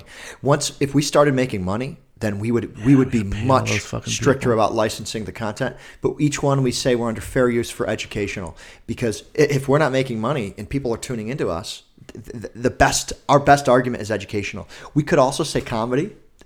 The DMCA allows you to use it for comedy, but that's a little tougher. You know, it's like, ha, look at Mm-hmm. Is- that is funny, funny? windmill. Yeah. Is it funny? It's for for all intents and purposes, yeah, sure. It's funny. It's so funny. So you so you you got this time lapse of this windmill. It's like one of your first. Bam! I got it um, of this windmill, and we're going to steal it and use it as a cover. it's not stealing. He just gave us permission. true. yeah, he's like, "How much you going to pay me for it?" He got paid already. Coffee and a donut. Yeah, I got paid. Deal, It's good. deal, deal. I want prints. I want a print of the windmill. I want it. I want it on the back wall. I want it in every single friendship snake photo Put it right there. that we publish. Put it right over the um, whatever that beer that beer poster is there. Um, so so your first time lapse one was was with this windmill. It came out super cool. Um, you had to spend three hours to capture this, and then how did it kind of go from there? I yeah, mean, like would you say that's that's your like your first kind of milestone in your kind of journey as a photographer? Um, I guess so. Yeah, I'd say that. And then um, from there, I don't know. It just basically was like, you know, what else can I do? Like, like obviously I like keep doing stuff like that, but then it's like, okay, like this thing looks cool. Like I want to try this. I want to try that. I mean, you're watching like different like tutorial videos on YouTube, just learning new techniques or ideas, and you're like, all right, I'm gonna go try this.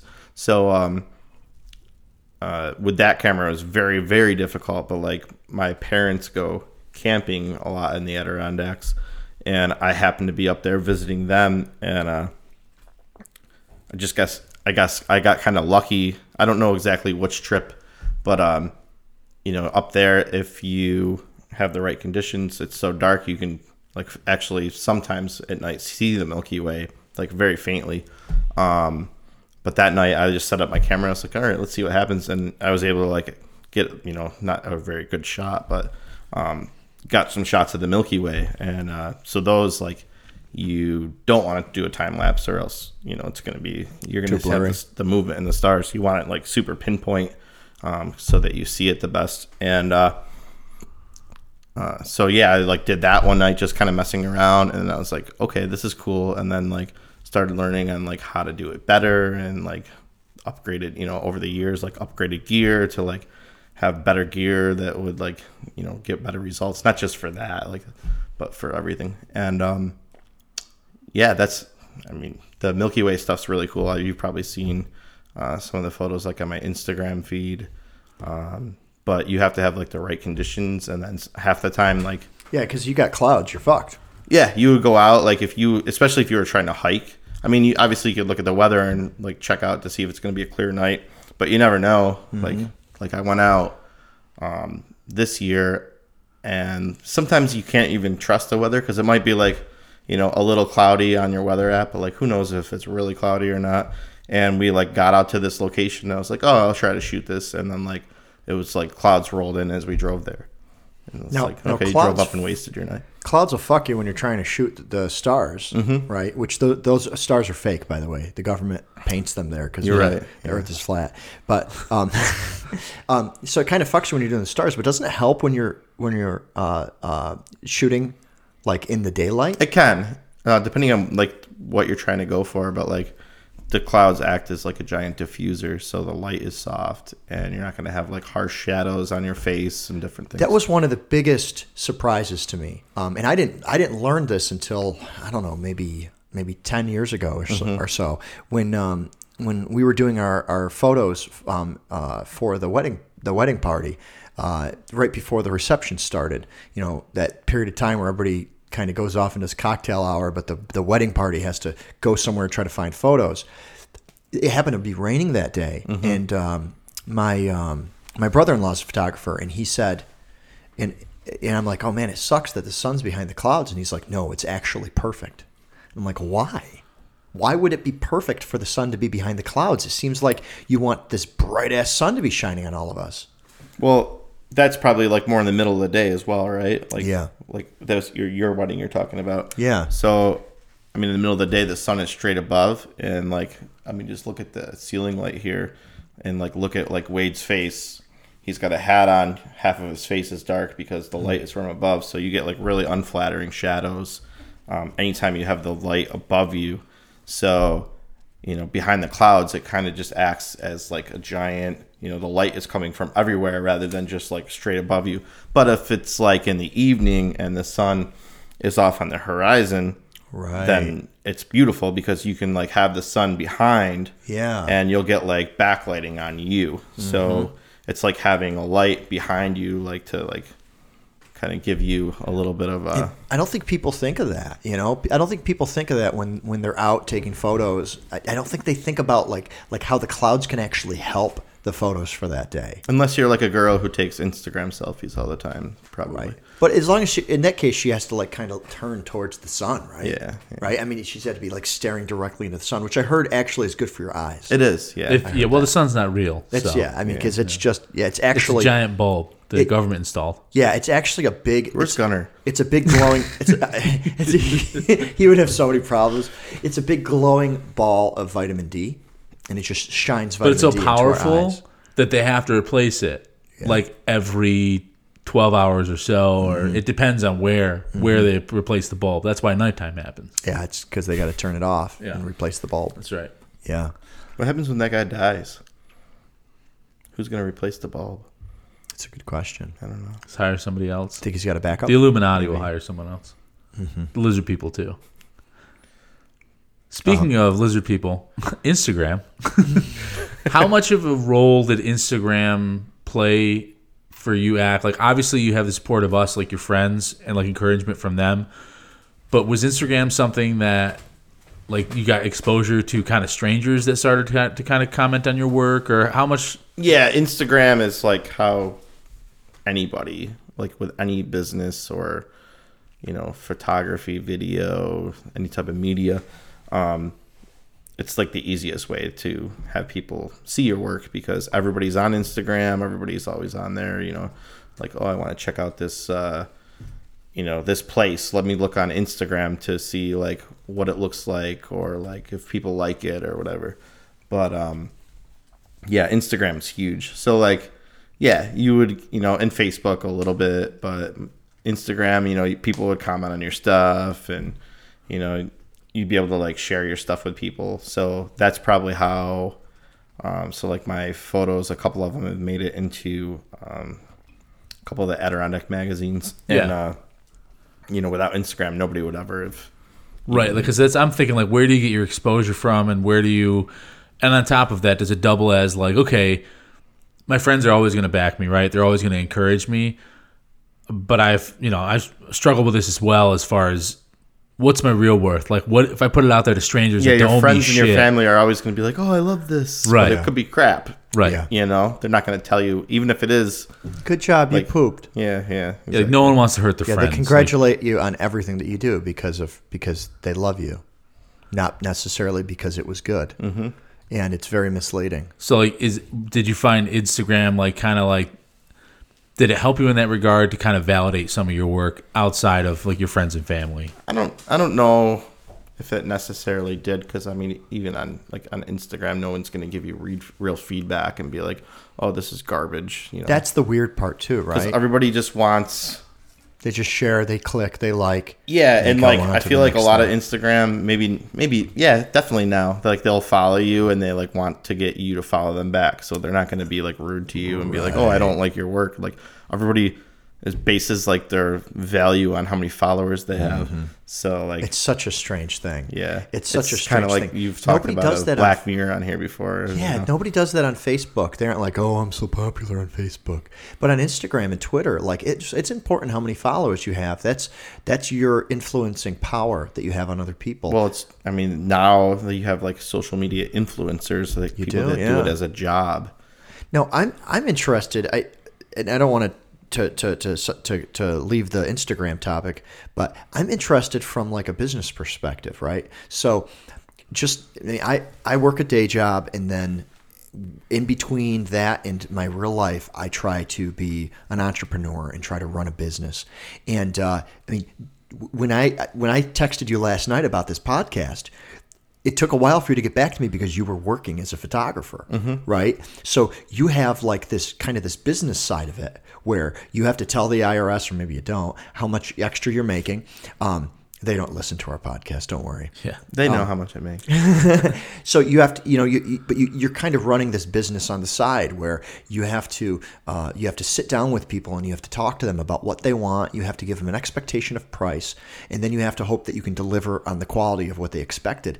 Talk a little bit about the business side, like what. First of all, like you know, compared to your day job, you know, if if you were to keep growing at a certain rate, would it ever take over? First of all, right? Could it actually ever be your, your full time job? Um, second of all, what are the struggles that you run into? Is it even worth your time, or is it more like like something that you like doing? And you know, if you can make some money while you do it, that's how you're going to do it. Like, c- can you give us an idea? Because I think a lot of people listening, they have that one dream that they want to follow, and they might even be trying to do it. Right? I mean, we have a good friend that we went to high school with, right? Kenny Bach. Um, he has a lot of skills himself, right? The guy could freaking make anything out of metal, wood. Yeah, whatever, Kenny's right? amazing. He's, my fucking number one draft pick in the in the event of a zombie apocalypse. Yeah, he's terrific. But like, have you seen his mother's business? Uh, I don't think so. She's making like a whole bunch of homemade stuff, soaps and candles and and, and a lot of little like like artisan things, right? Mm-hmm. She should probably should probably get in touch with your girlfriend.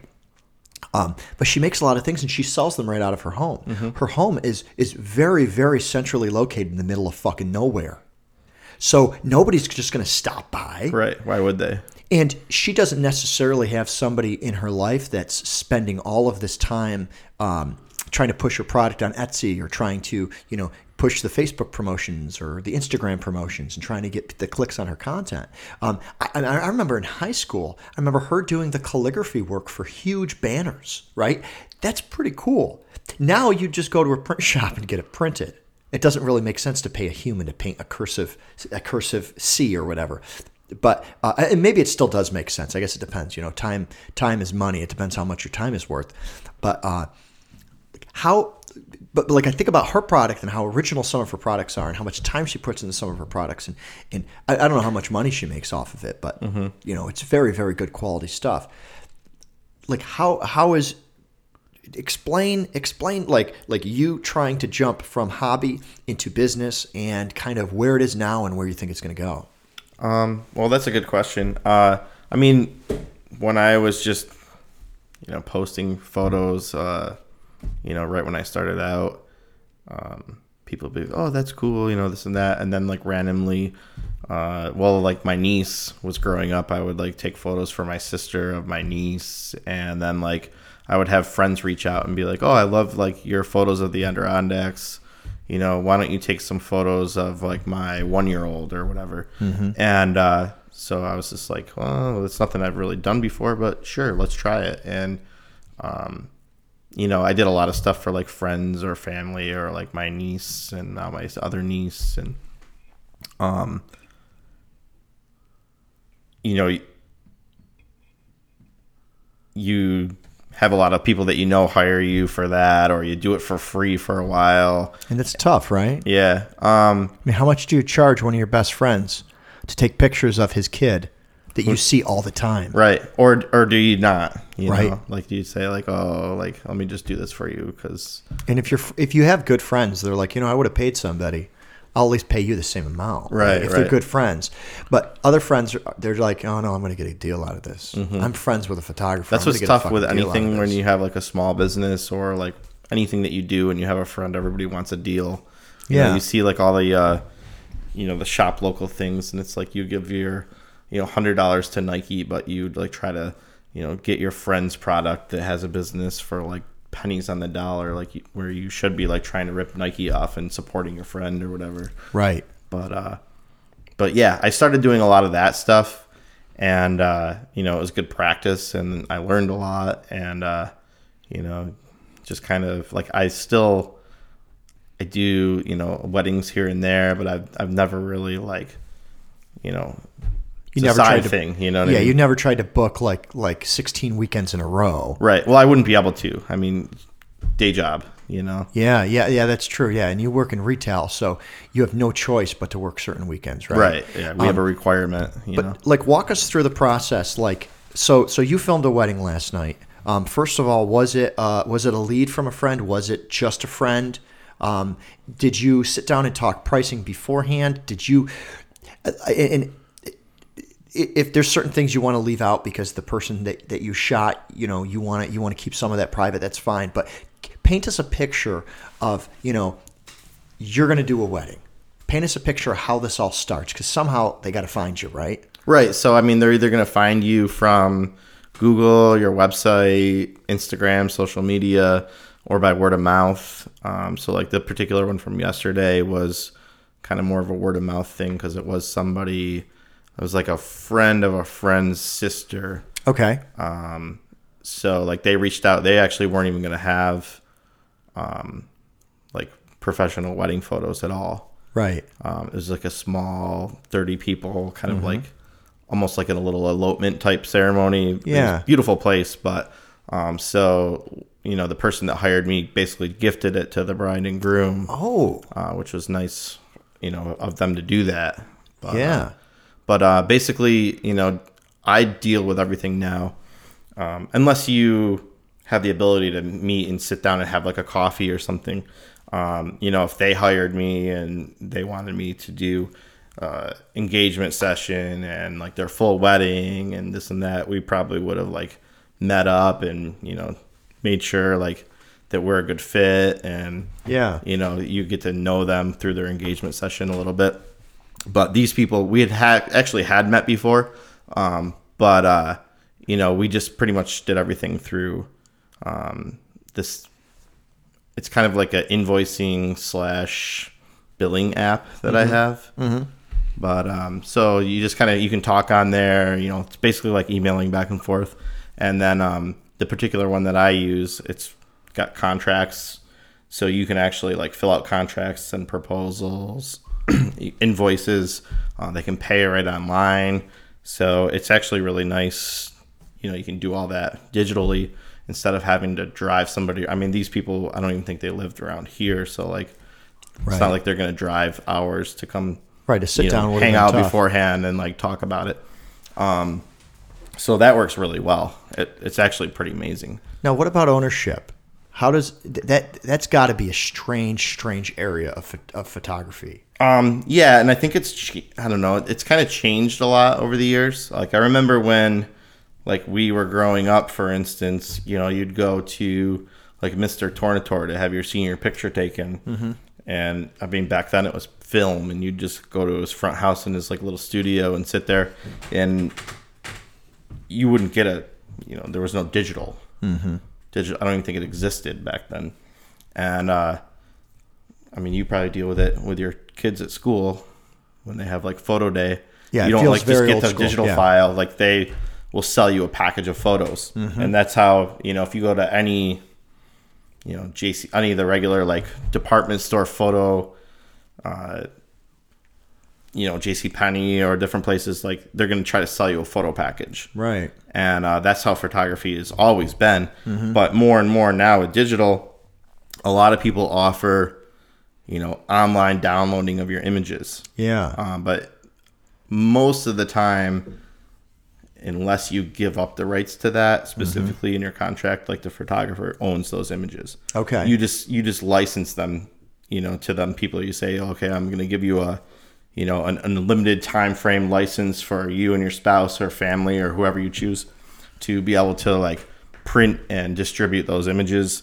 You're not really supposed to like crop or edit them, um, which a lot of photographers run into issues where somebody will take, you know, a beautiful photo that they took and they're like, oh, let me put it on Instagram and they like click a filter and it changes the look of it and it, Right. doesn't represent what they wanted to have out there. But um, That's. I mean, it, it it it sounds like like an edge case because the majority of the time, right? You you give the the digital versions to this couple and. They're going to use them. They're only going to use them for a limited period of time if it's a if it's a wedding or even if it's kid photos, right? They might it, like a memory comes up and they're like, "Oh, remember this?" Right. But for the most part, there's no feelings hurt, right? But then in those exceptions, there's there can be some some pretty serious consequences, right? Like like like you said, it, it can it can almost ruin the the, the the the reputation. But even more so, like I saw um I saw an article and it was about a guy who's he put his photos in public domain on the internet. And the, all of those public domain photo collections ended up getting uh, uh, taken and put into calendars at Walmart. And what the, the problem that he had was was that just because it was public domain didn't mean it, it technically meant that they didn't have to give it to, to him but the fact that they were selling calendars with it he's like the least they could have done is reached out to me. The least they could have done and said hey would you like some money for this? Out of courtesy because we're going to be printing it and putting it in all the walmarts in the united states. Um, but then other photographers i saw chiming in on him and being like you're a dumbass. Stop devaluing photos. Right. it's your own fault. Don't give it away for free and then be upset when it's being used for free. And it, to me, it's almost like this this tug of war, this back and forth. And I, I kind of understand it because, you know, let's say let's say I'm I'm I'm here in, in, in, Wade's backyard, right? And I'm looking out and I look at his pond. And I'm like, you know what? That's a beautiful pond. I'm going to go out and I'm going to take a photo of that. L- let's say Wade paid to make that pond. Let's say Wade planted the trees, mm-hmm. Right? Let's say his kids were part of the photo and his furniture was part of the photo and it just looked great to begin with. When I take a photo of that, in most instances of the world where it comes to ownership, Wade owns just as much as I do. I just happen to take a photo. He owned the scene. In the physical world, yeah. Yeah, in the physical world, he owns the scene, but photography is a completely different world. Right. In photography, you can own a picture of my kid's face more than I do. Mm-hmm. That's a strange concept, Right, right. and I can understand why people fight over it. I mean, how weird is that, right? How weird is it that you get to say whether my kid's photo is on Time Magazine? It's but I can't? weird. Yeah, copyright is is really If you think about it, you're like, well, that's my likeness. That's my likeness. But like, you wouldn't say that if somebody painted you, Right. Like a realistic, like water paint or watercolor version of you. Like, Right. You wouldn't think like, whoa, I deserve part of that. Like, mm-hmm. because mm-hmm. it's like, no, you know what I mean. So Yeah. if you look at it from that aspect, from the artist kind of aspect, it's like, mm-hmm.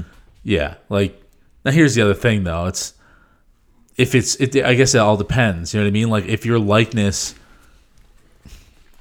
if if you're using trying to use someone's likeness to bolster your thing, like I would expect the person that you're using to expect some sort of compensation, maybe not monetarily wise, but like to maybe attach their name with it, like Right. if it's a headshot or something depends like on that. what you're using the photo for. So, um, if you just like were walking down the street and I like saw Wade and Wade was like, you know, famous or had some reason I wanted to use Wade like to advertise on my website, for instance, or like, you know, maybe uh, I took Wade's photo and Target was like.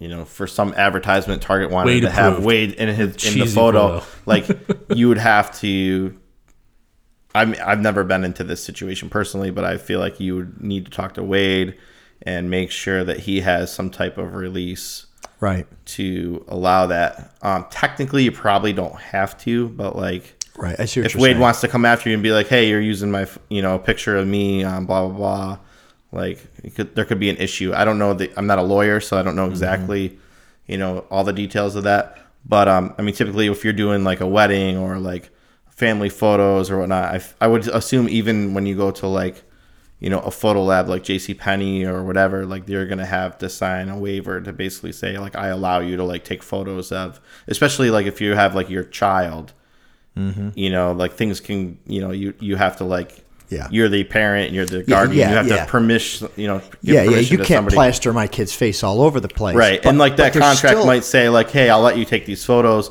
but i don't want you to use them for commercial advertisement because i don't want my photo of my kid on the internet or whatever Right. Or if we do, maybe the contract would, would, would, would have something outlined on how we deal with that. Right Like, you know, maybe you get 90%, but I still get 10. Mm-hmm. Something along those lines. yeah, if he becomes like the face of your, you know, your maybe not your company, but the face of your advertisement campaign. You know what No, I mean? no, you had you had this happen, right? Wasn't there a magazine that took one of your photos, um uh, one of your Adirondack photos, and you ended up? I think you ended up working something out with them, right? But wasn't wasn't there a situation where one of your photos was used? Because I remember a conversation occurring. i'm trying to remember Um, I've had my photos on some websites um, that I gave permission. I think. I mean, this is going back a ways, but uh, um, my photos definitely been in some magazines. But all the magazines have contacted me um, because, like, you know, they have to actually get the high res version of that. Sure. And like, you Are know, they available through Apple News Plus? Maybe. I'm not sure. But like like one of them that I specifically remember was um, I think that it was you know maybe I'm thinking of this wrong, uh, Ack. But wasn't there one? It was like an online webs. It was like a website, but they didn't have the budget to pay for it. And you're like, no, go ahead, take it, take it. Just give me credit. Wasn't there was some type of a, like Adirondack type thing? Yeah, yeah. I think uh, that was like way back when they uh, put my. I think it's still up. If I'm thinking of the same one, it was um, visit Visit Adirondacks has like a tourism website. Now, how does that work? Because in that case, it's almost like a donation to charity, right? You could almost write that off, Probably right? You could say, I donated a two hundred dollar photo. right, like the license to a blah blah blah. you Yeah. know. Um. Probably. I've never thought of it. You know. But Gotta- um. you got to write some more stuff off there. Ack. yeah, give away more photos. Just Yeah. give away the shitty ones. No, just kidding. Because Like then people will grand, think everything's shitty. but uh um yeah they uh that particular one they reached out and they're like we're doing uh you know some page on um i think it was like adirondack scenic byways and they were just looking for some images to kind of go along with like some of the description pages on different routes through the adirondacks and uh i had a photo of between Tupper Lake and Long Lake, there was like this really long stretch. It's like I don't know how many miles, maybe like ten or twenty miles. And uh, I just had a photo of like the road going down for as far as you could see with like you know the trees and whatnot. And uh, they wanted to use it on their site, so I was like, yeah, whatever. Like then they have the credit on there, which is kind of cool. I think pretty sure it's still up. And uh, but then like with some of the magazines, Yeah, How does that work? Do they usually give you a couple bucks? Yeah, I mean, they probably like most would have a budget, and they would say, "Hey, you know, we like your your image. We'd like to put it in this magazine. This is what our budget is, and uh, you know, if you choose to do it, they have a contract and whatnot." So let's say, um, let's just say, like National Geographic does a does a piece on the Adirondacks. Mm-hmm. They find your website. They find out that that your Adirondack photography is is up there, right? They look at all the they look at all the people taking photos of mountains in upstate New York, and yours happens happen to stand out above the rest. Whether it's some weird windmill that's just conveniently powered off, whether it's an old barn, whether it's the Milky Way, or you got a whole bunch of stars going around the North Star, which is I don't know if it's common. I don't know if it happens once a year. I don't know if, if if your camera's more expensive than theirs. But let's say they reach out to you. Um, I mean, we we can all imagine that you're not going to get the money back that it took to travel, that it took to set up. But what what type of offer do they usually come in with? Um, I mean, it's not a lot.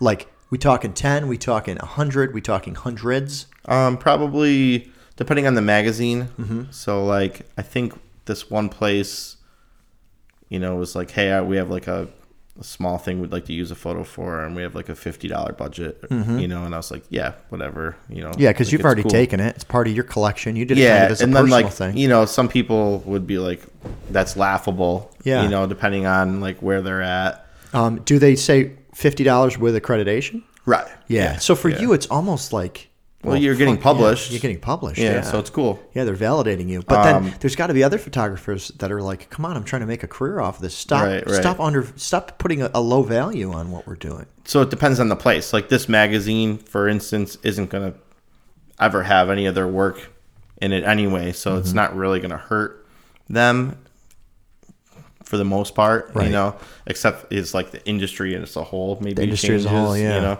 Um, that could hurt them in the long run, but uh you know, I mean, if they're not going to get it from me, they're going to get it from somewhere, Right. you know. Now, have you ever thought about going on to like the Shutterstocks and stuff like that? Because it You know- seems like a lot of people are driving there. Yeah, I I actually have never submitted to any of those. But you, Um, but you know what I'm talking about. Wade, you know what I'm talking about I too, don't right? actually know. So you ever do a Google image search and you find out that it's watermarked, so if you try taking the photo, it's going to have this weird watermark on it. Yeah. A lot of those are from these picture hoarding websites. And what they do is they try to find pictures that are either under a liberal license or they have the artists go directly to their website and sell through there. And the reason they call it Shutterstock, the idea of stock, right? And Ack, you can probably educate us on this a little bit too. The idea of stock photography is I let's say I'm I'm opening up a cafe and I want to advertise my cafe. Instead of having people come in and take pictures of my cafe, which might interrupt my business hours, instead I'll find pictures of cafes online. I'll find one that looks very similar to my storefront, and then I'll use that.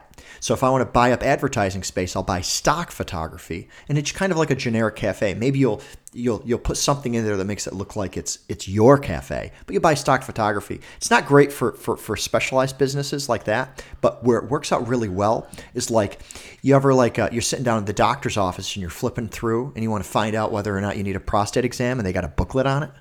And the doctor that's in there he ain't a doctor, right? He's just a model. Yeah. That's part of the stock photography pamphlets. And with the stock photography, you can either pay extra and be the only one that gets access to that doctor photo, or you can pay a lower price and you can be part of a shared pool.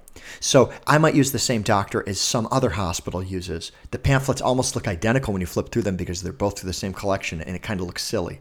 But unless you read a lot of prostate exam pamphlets, or a lot of doctors' pamphlets. Doesn't Nobody cares. Right. Right. It's just a picture to try to attract the eye to it.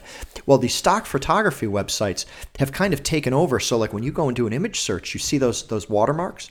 If you want it without the watermark, you have to pay licensing on it. And like I said, you can either get exclusive rights, which is great. Then that picture of that barn or that windmill, I'm the only one that gets to buy it. Mm-hmm. Um, or you pay a much smaller price and you get to just use it once. Um, but it seems like it could be a potential for revenue. But it could also be like you could find your photos everywhere with these fucking Shutterstock watermarks on them. Right, right. So I've never submitted anything to there. Um, like the Adirondack photography, I don't think I ever would. But like a, a lot of stuff you see on Shutterstock, like you know, you go out and take a picture of a coffee cup, and you'd have like Yeah. a hundred photos of like coffee cups in different scenes, and then you'd like submit them to Shutterstock, or like you know, like that doctor image. The person who took that probably did like you know a hundred different doctor images and different. I want an Asian doctor. yeah whatever it is and like puts them on there and i know a lot of people like especially when it first started out um, made a lot of money off of sh- like shutterstock or like Mm-hmm. different stock photo websites but no i've never done anything with any of that It works with art as well. Yeah. So the photo might be valuable, but you might also want to use some some illustration.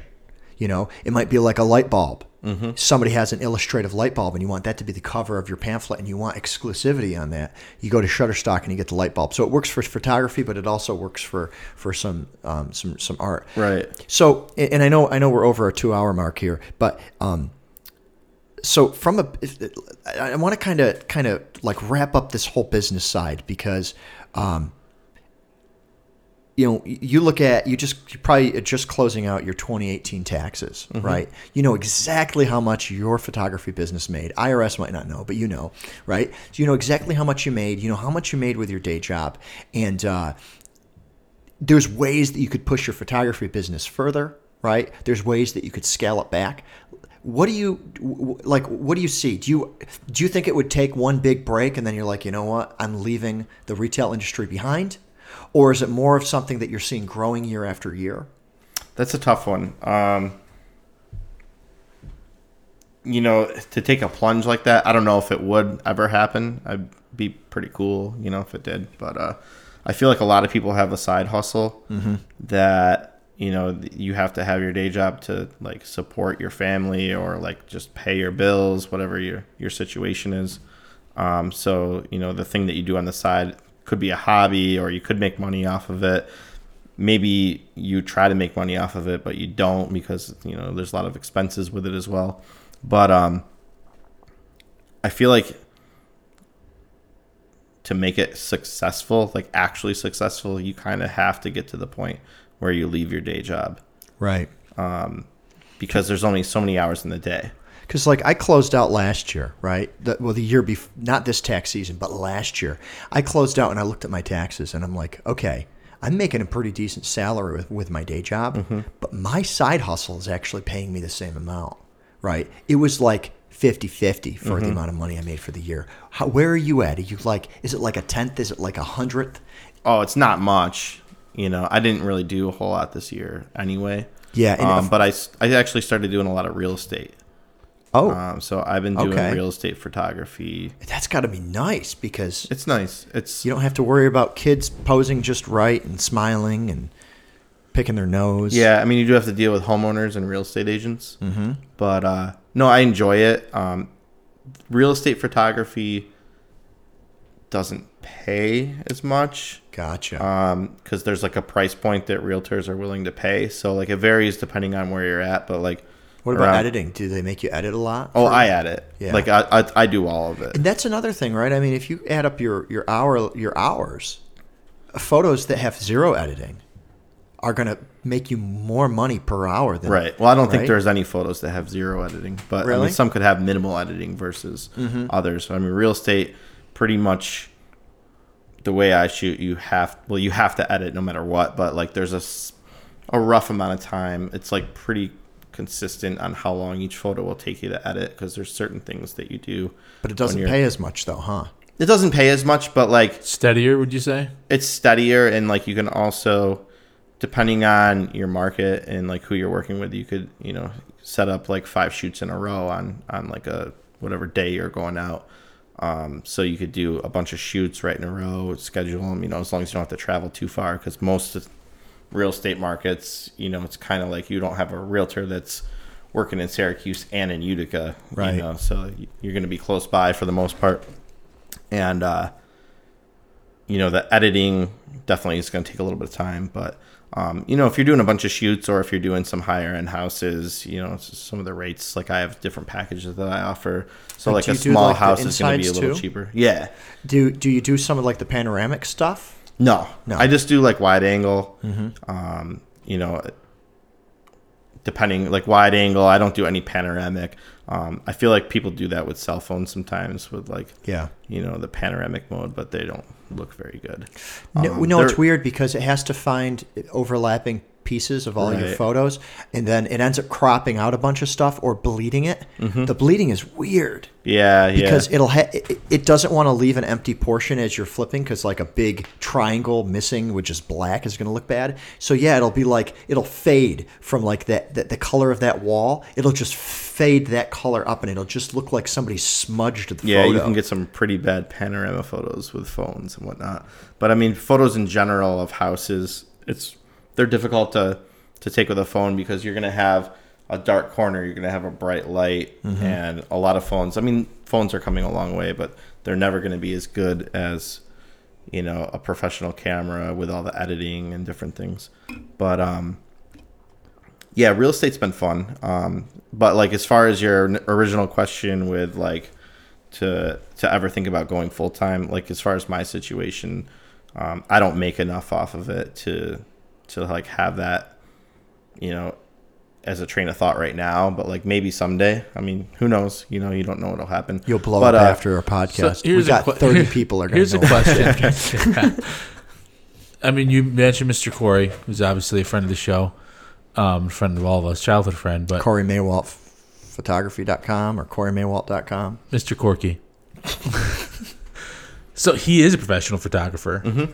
Like, so you at least have someone that you can kind of say. I mean, different because he does like models and things like that. He know- does like commercial. I mean, he's in New York City, so he does a lot of commercial work with Right. all sorts of different. So you kind of can you would you say like okay if I were to model myself like if I wanted to go professional this is what I would have to do. Do you see a path there or is it kind of you're not really interested in doing kind of what what he he kind of does? Well, that path you'd pretty much have to move to like Yeah, you got to the move the place city, where the or you'd have to are. live in like L.A. or something like that if you're going to try to work with um, the businesses like he does. yeah, I'm But, looking um, right now. He's got like Marc Jacobs.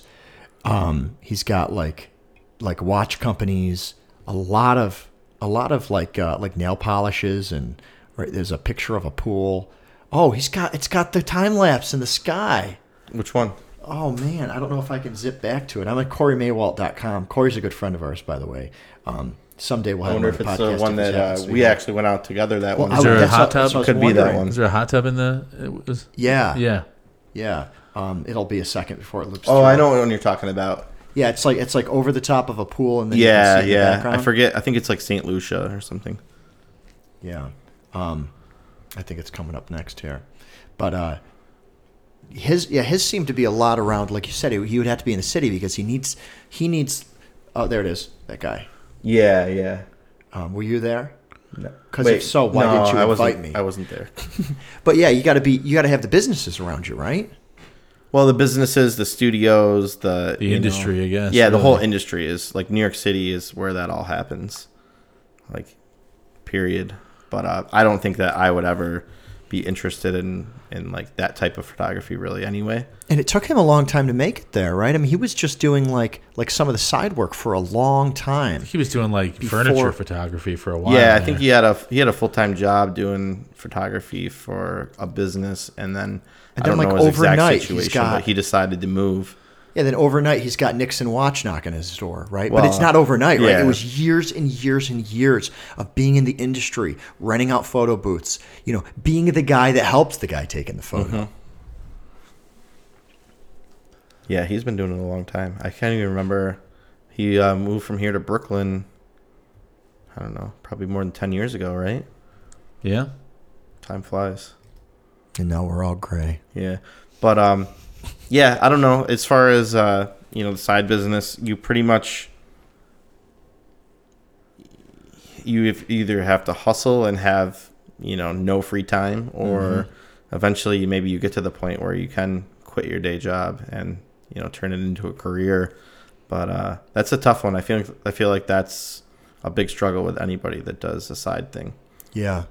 Yeah. At what point do you make enough for your day job and the other benefits that right they plus offer you? you know if you're if you're a freelancer or self-employed you have to pay self-employment taxes you have to deal with healthcare Well, that's a healthcare right there. Is is a fucking Yeah. And I'm not getting into politics, but it's like if Mm-hmm. healthcare wasn't a thing, you probably would have more people. Yeah. at It would be least less trying to scary. Yeah, it, That's you what's know? holding me up. My my employer, my daytime employer, um, pays me thirty thousand a year just in benefits alone. Yeah. Mm-hmm. That's that's that's a good salary for a lot of people in this area. And, yeah, and that's on top of That's what on you make. top of what they pay me. Right. That's Yeah. just in benefits. or like vacation time Mm-hmm.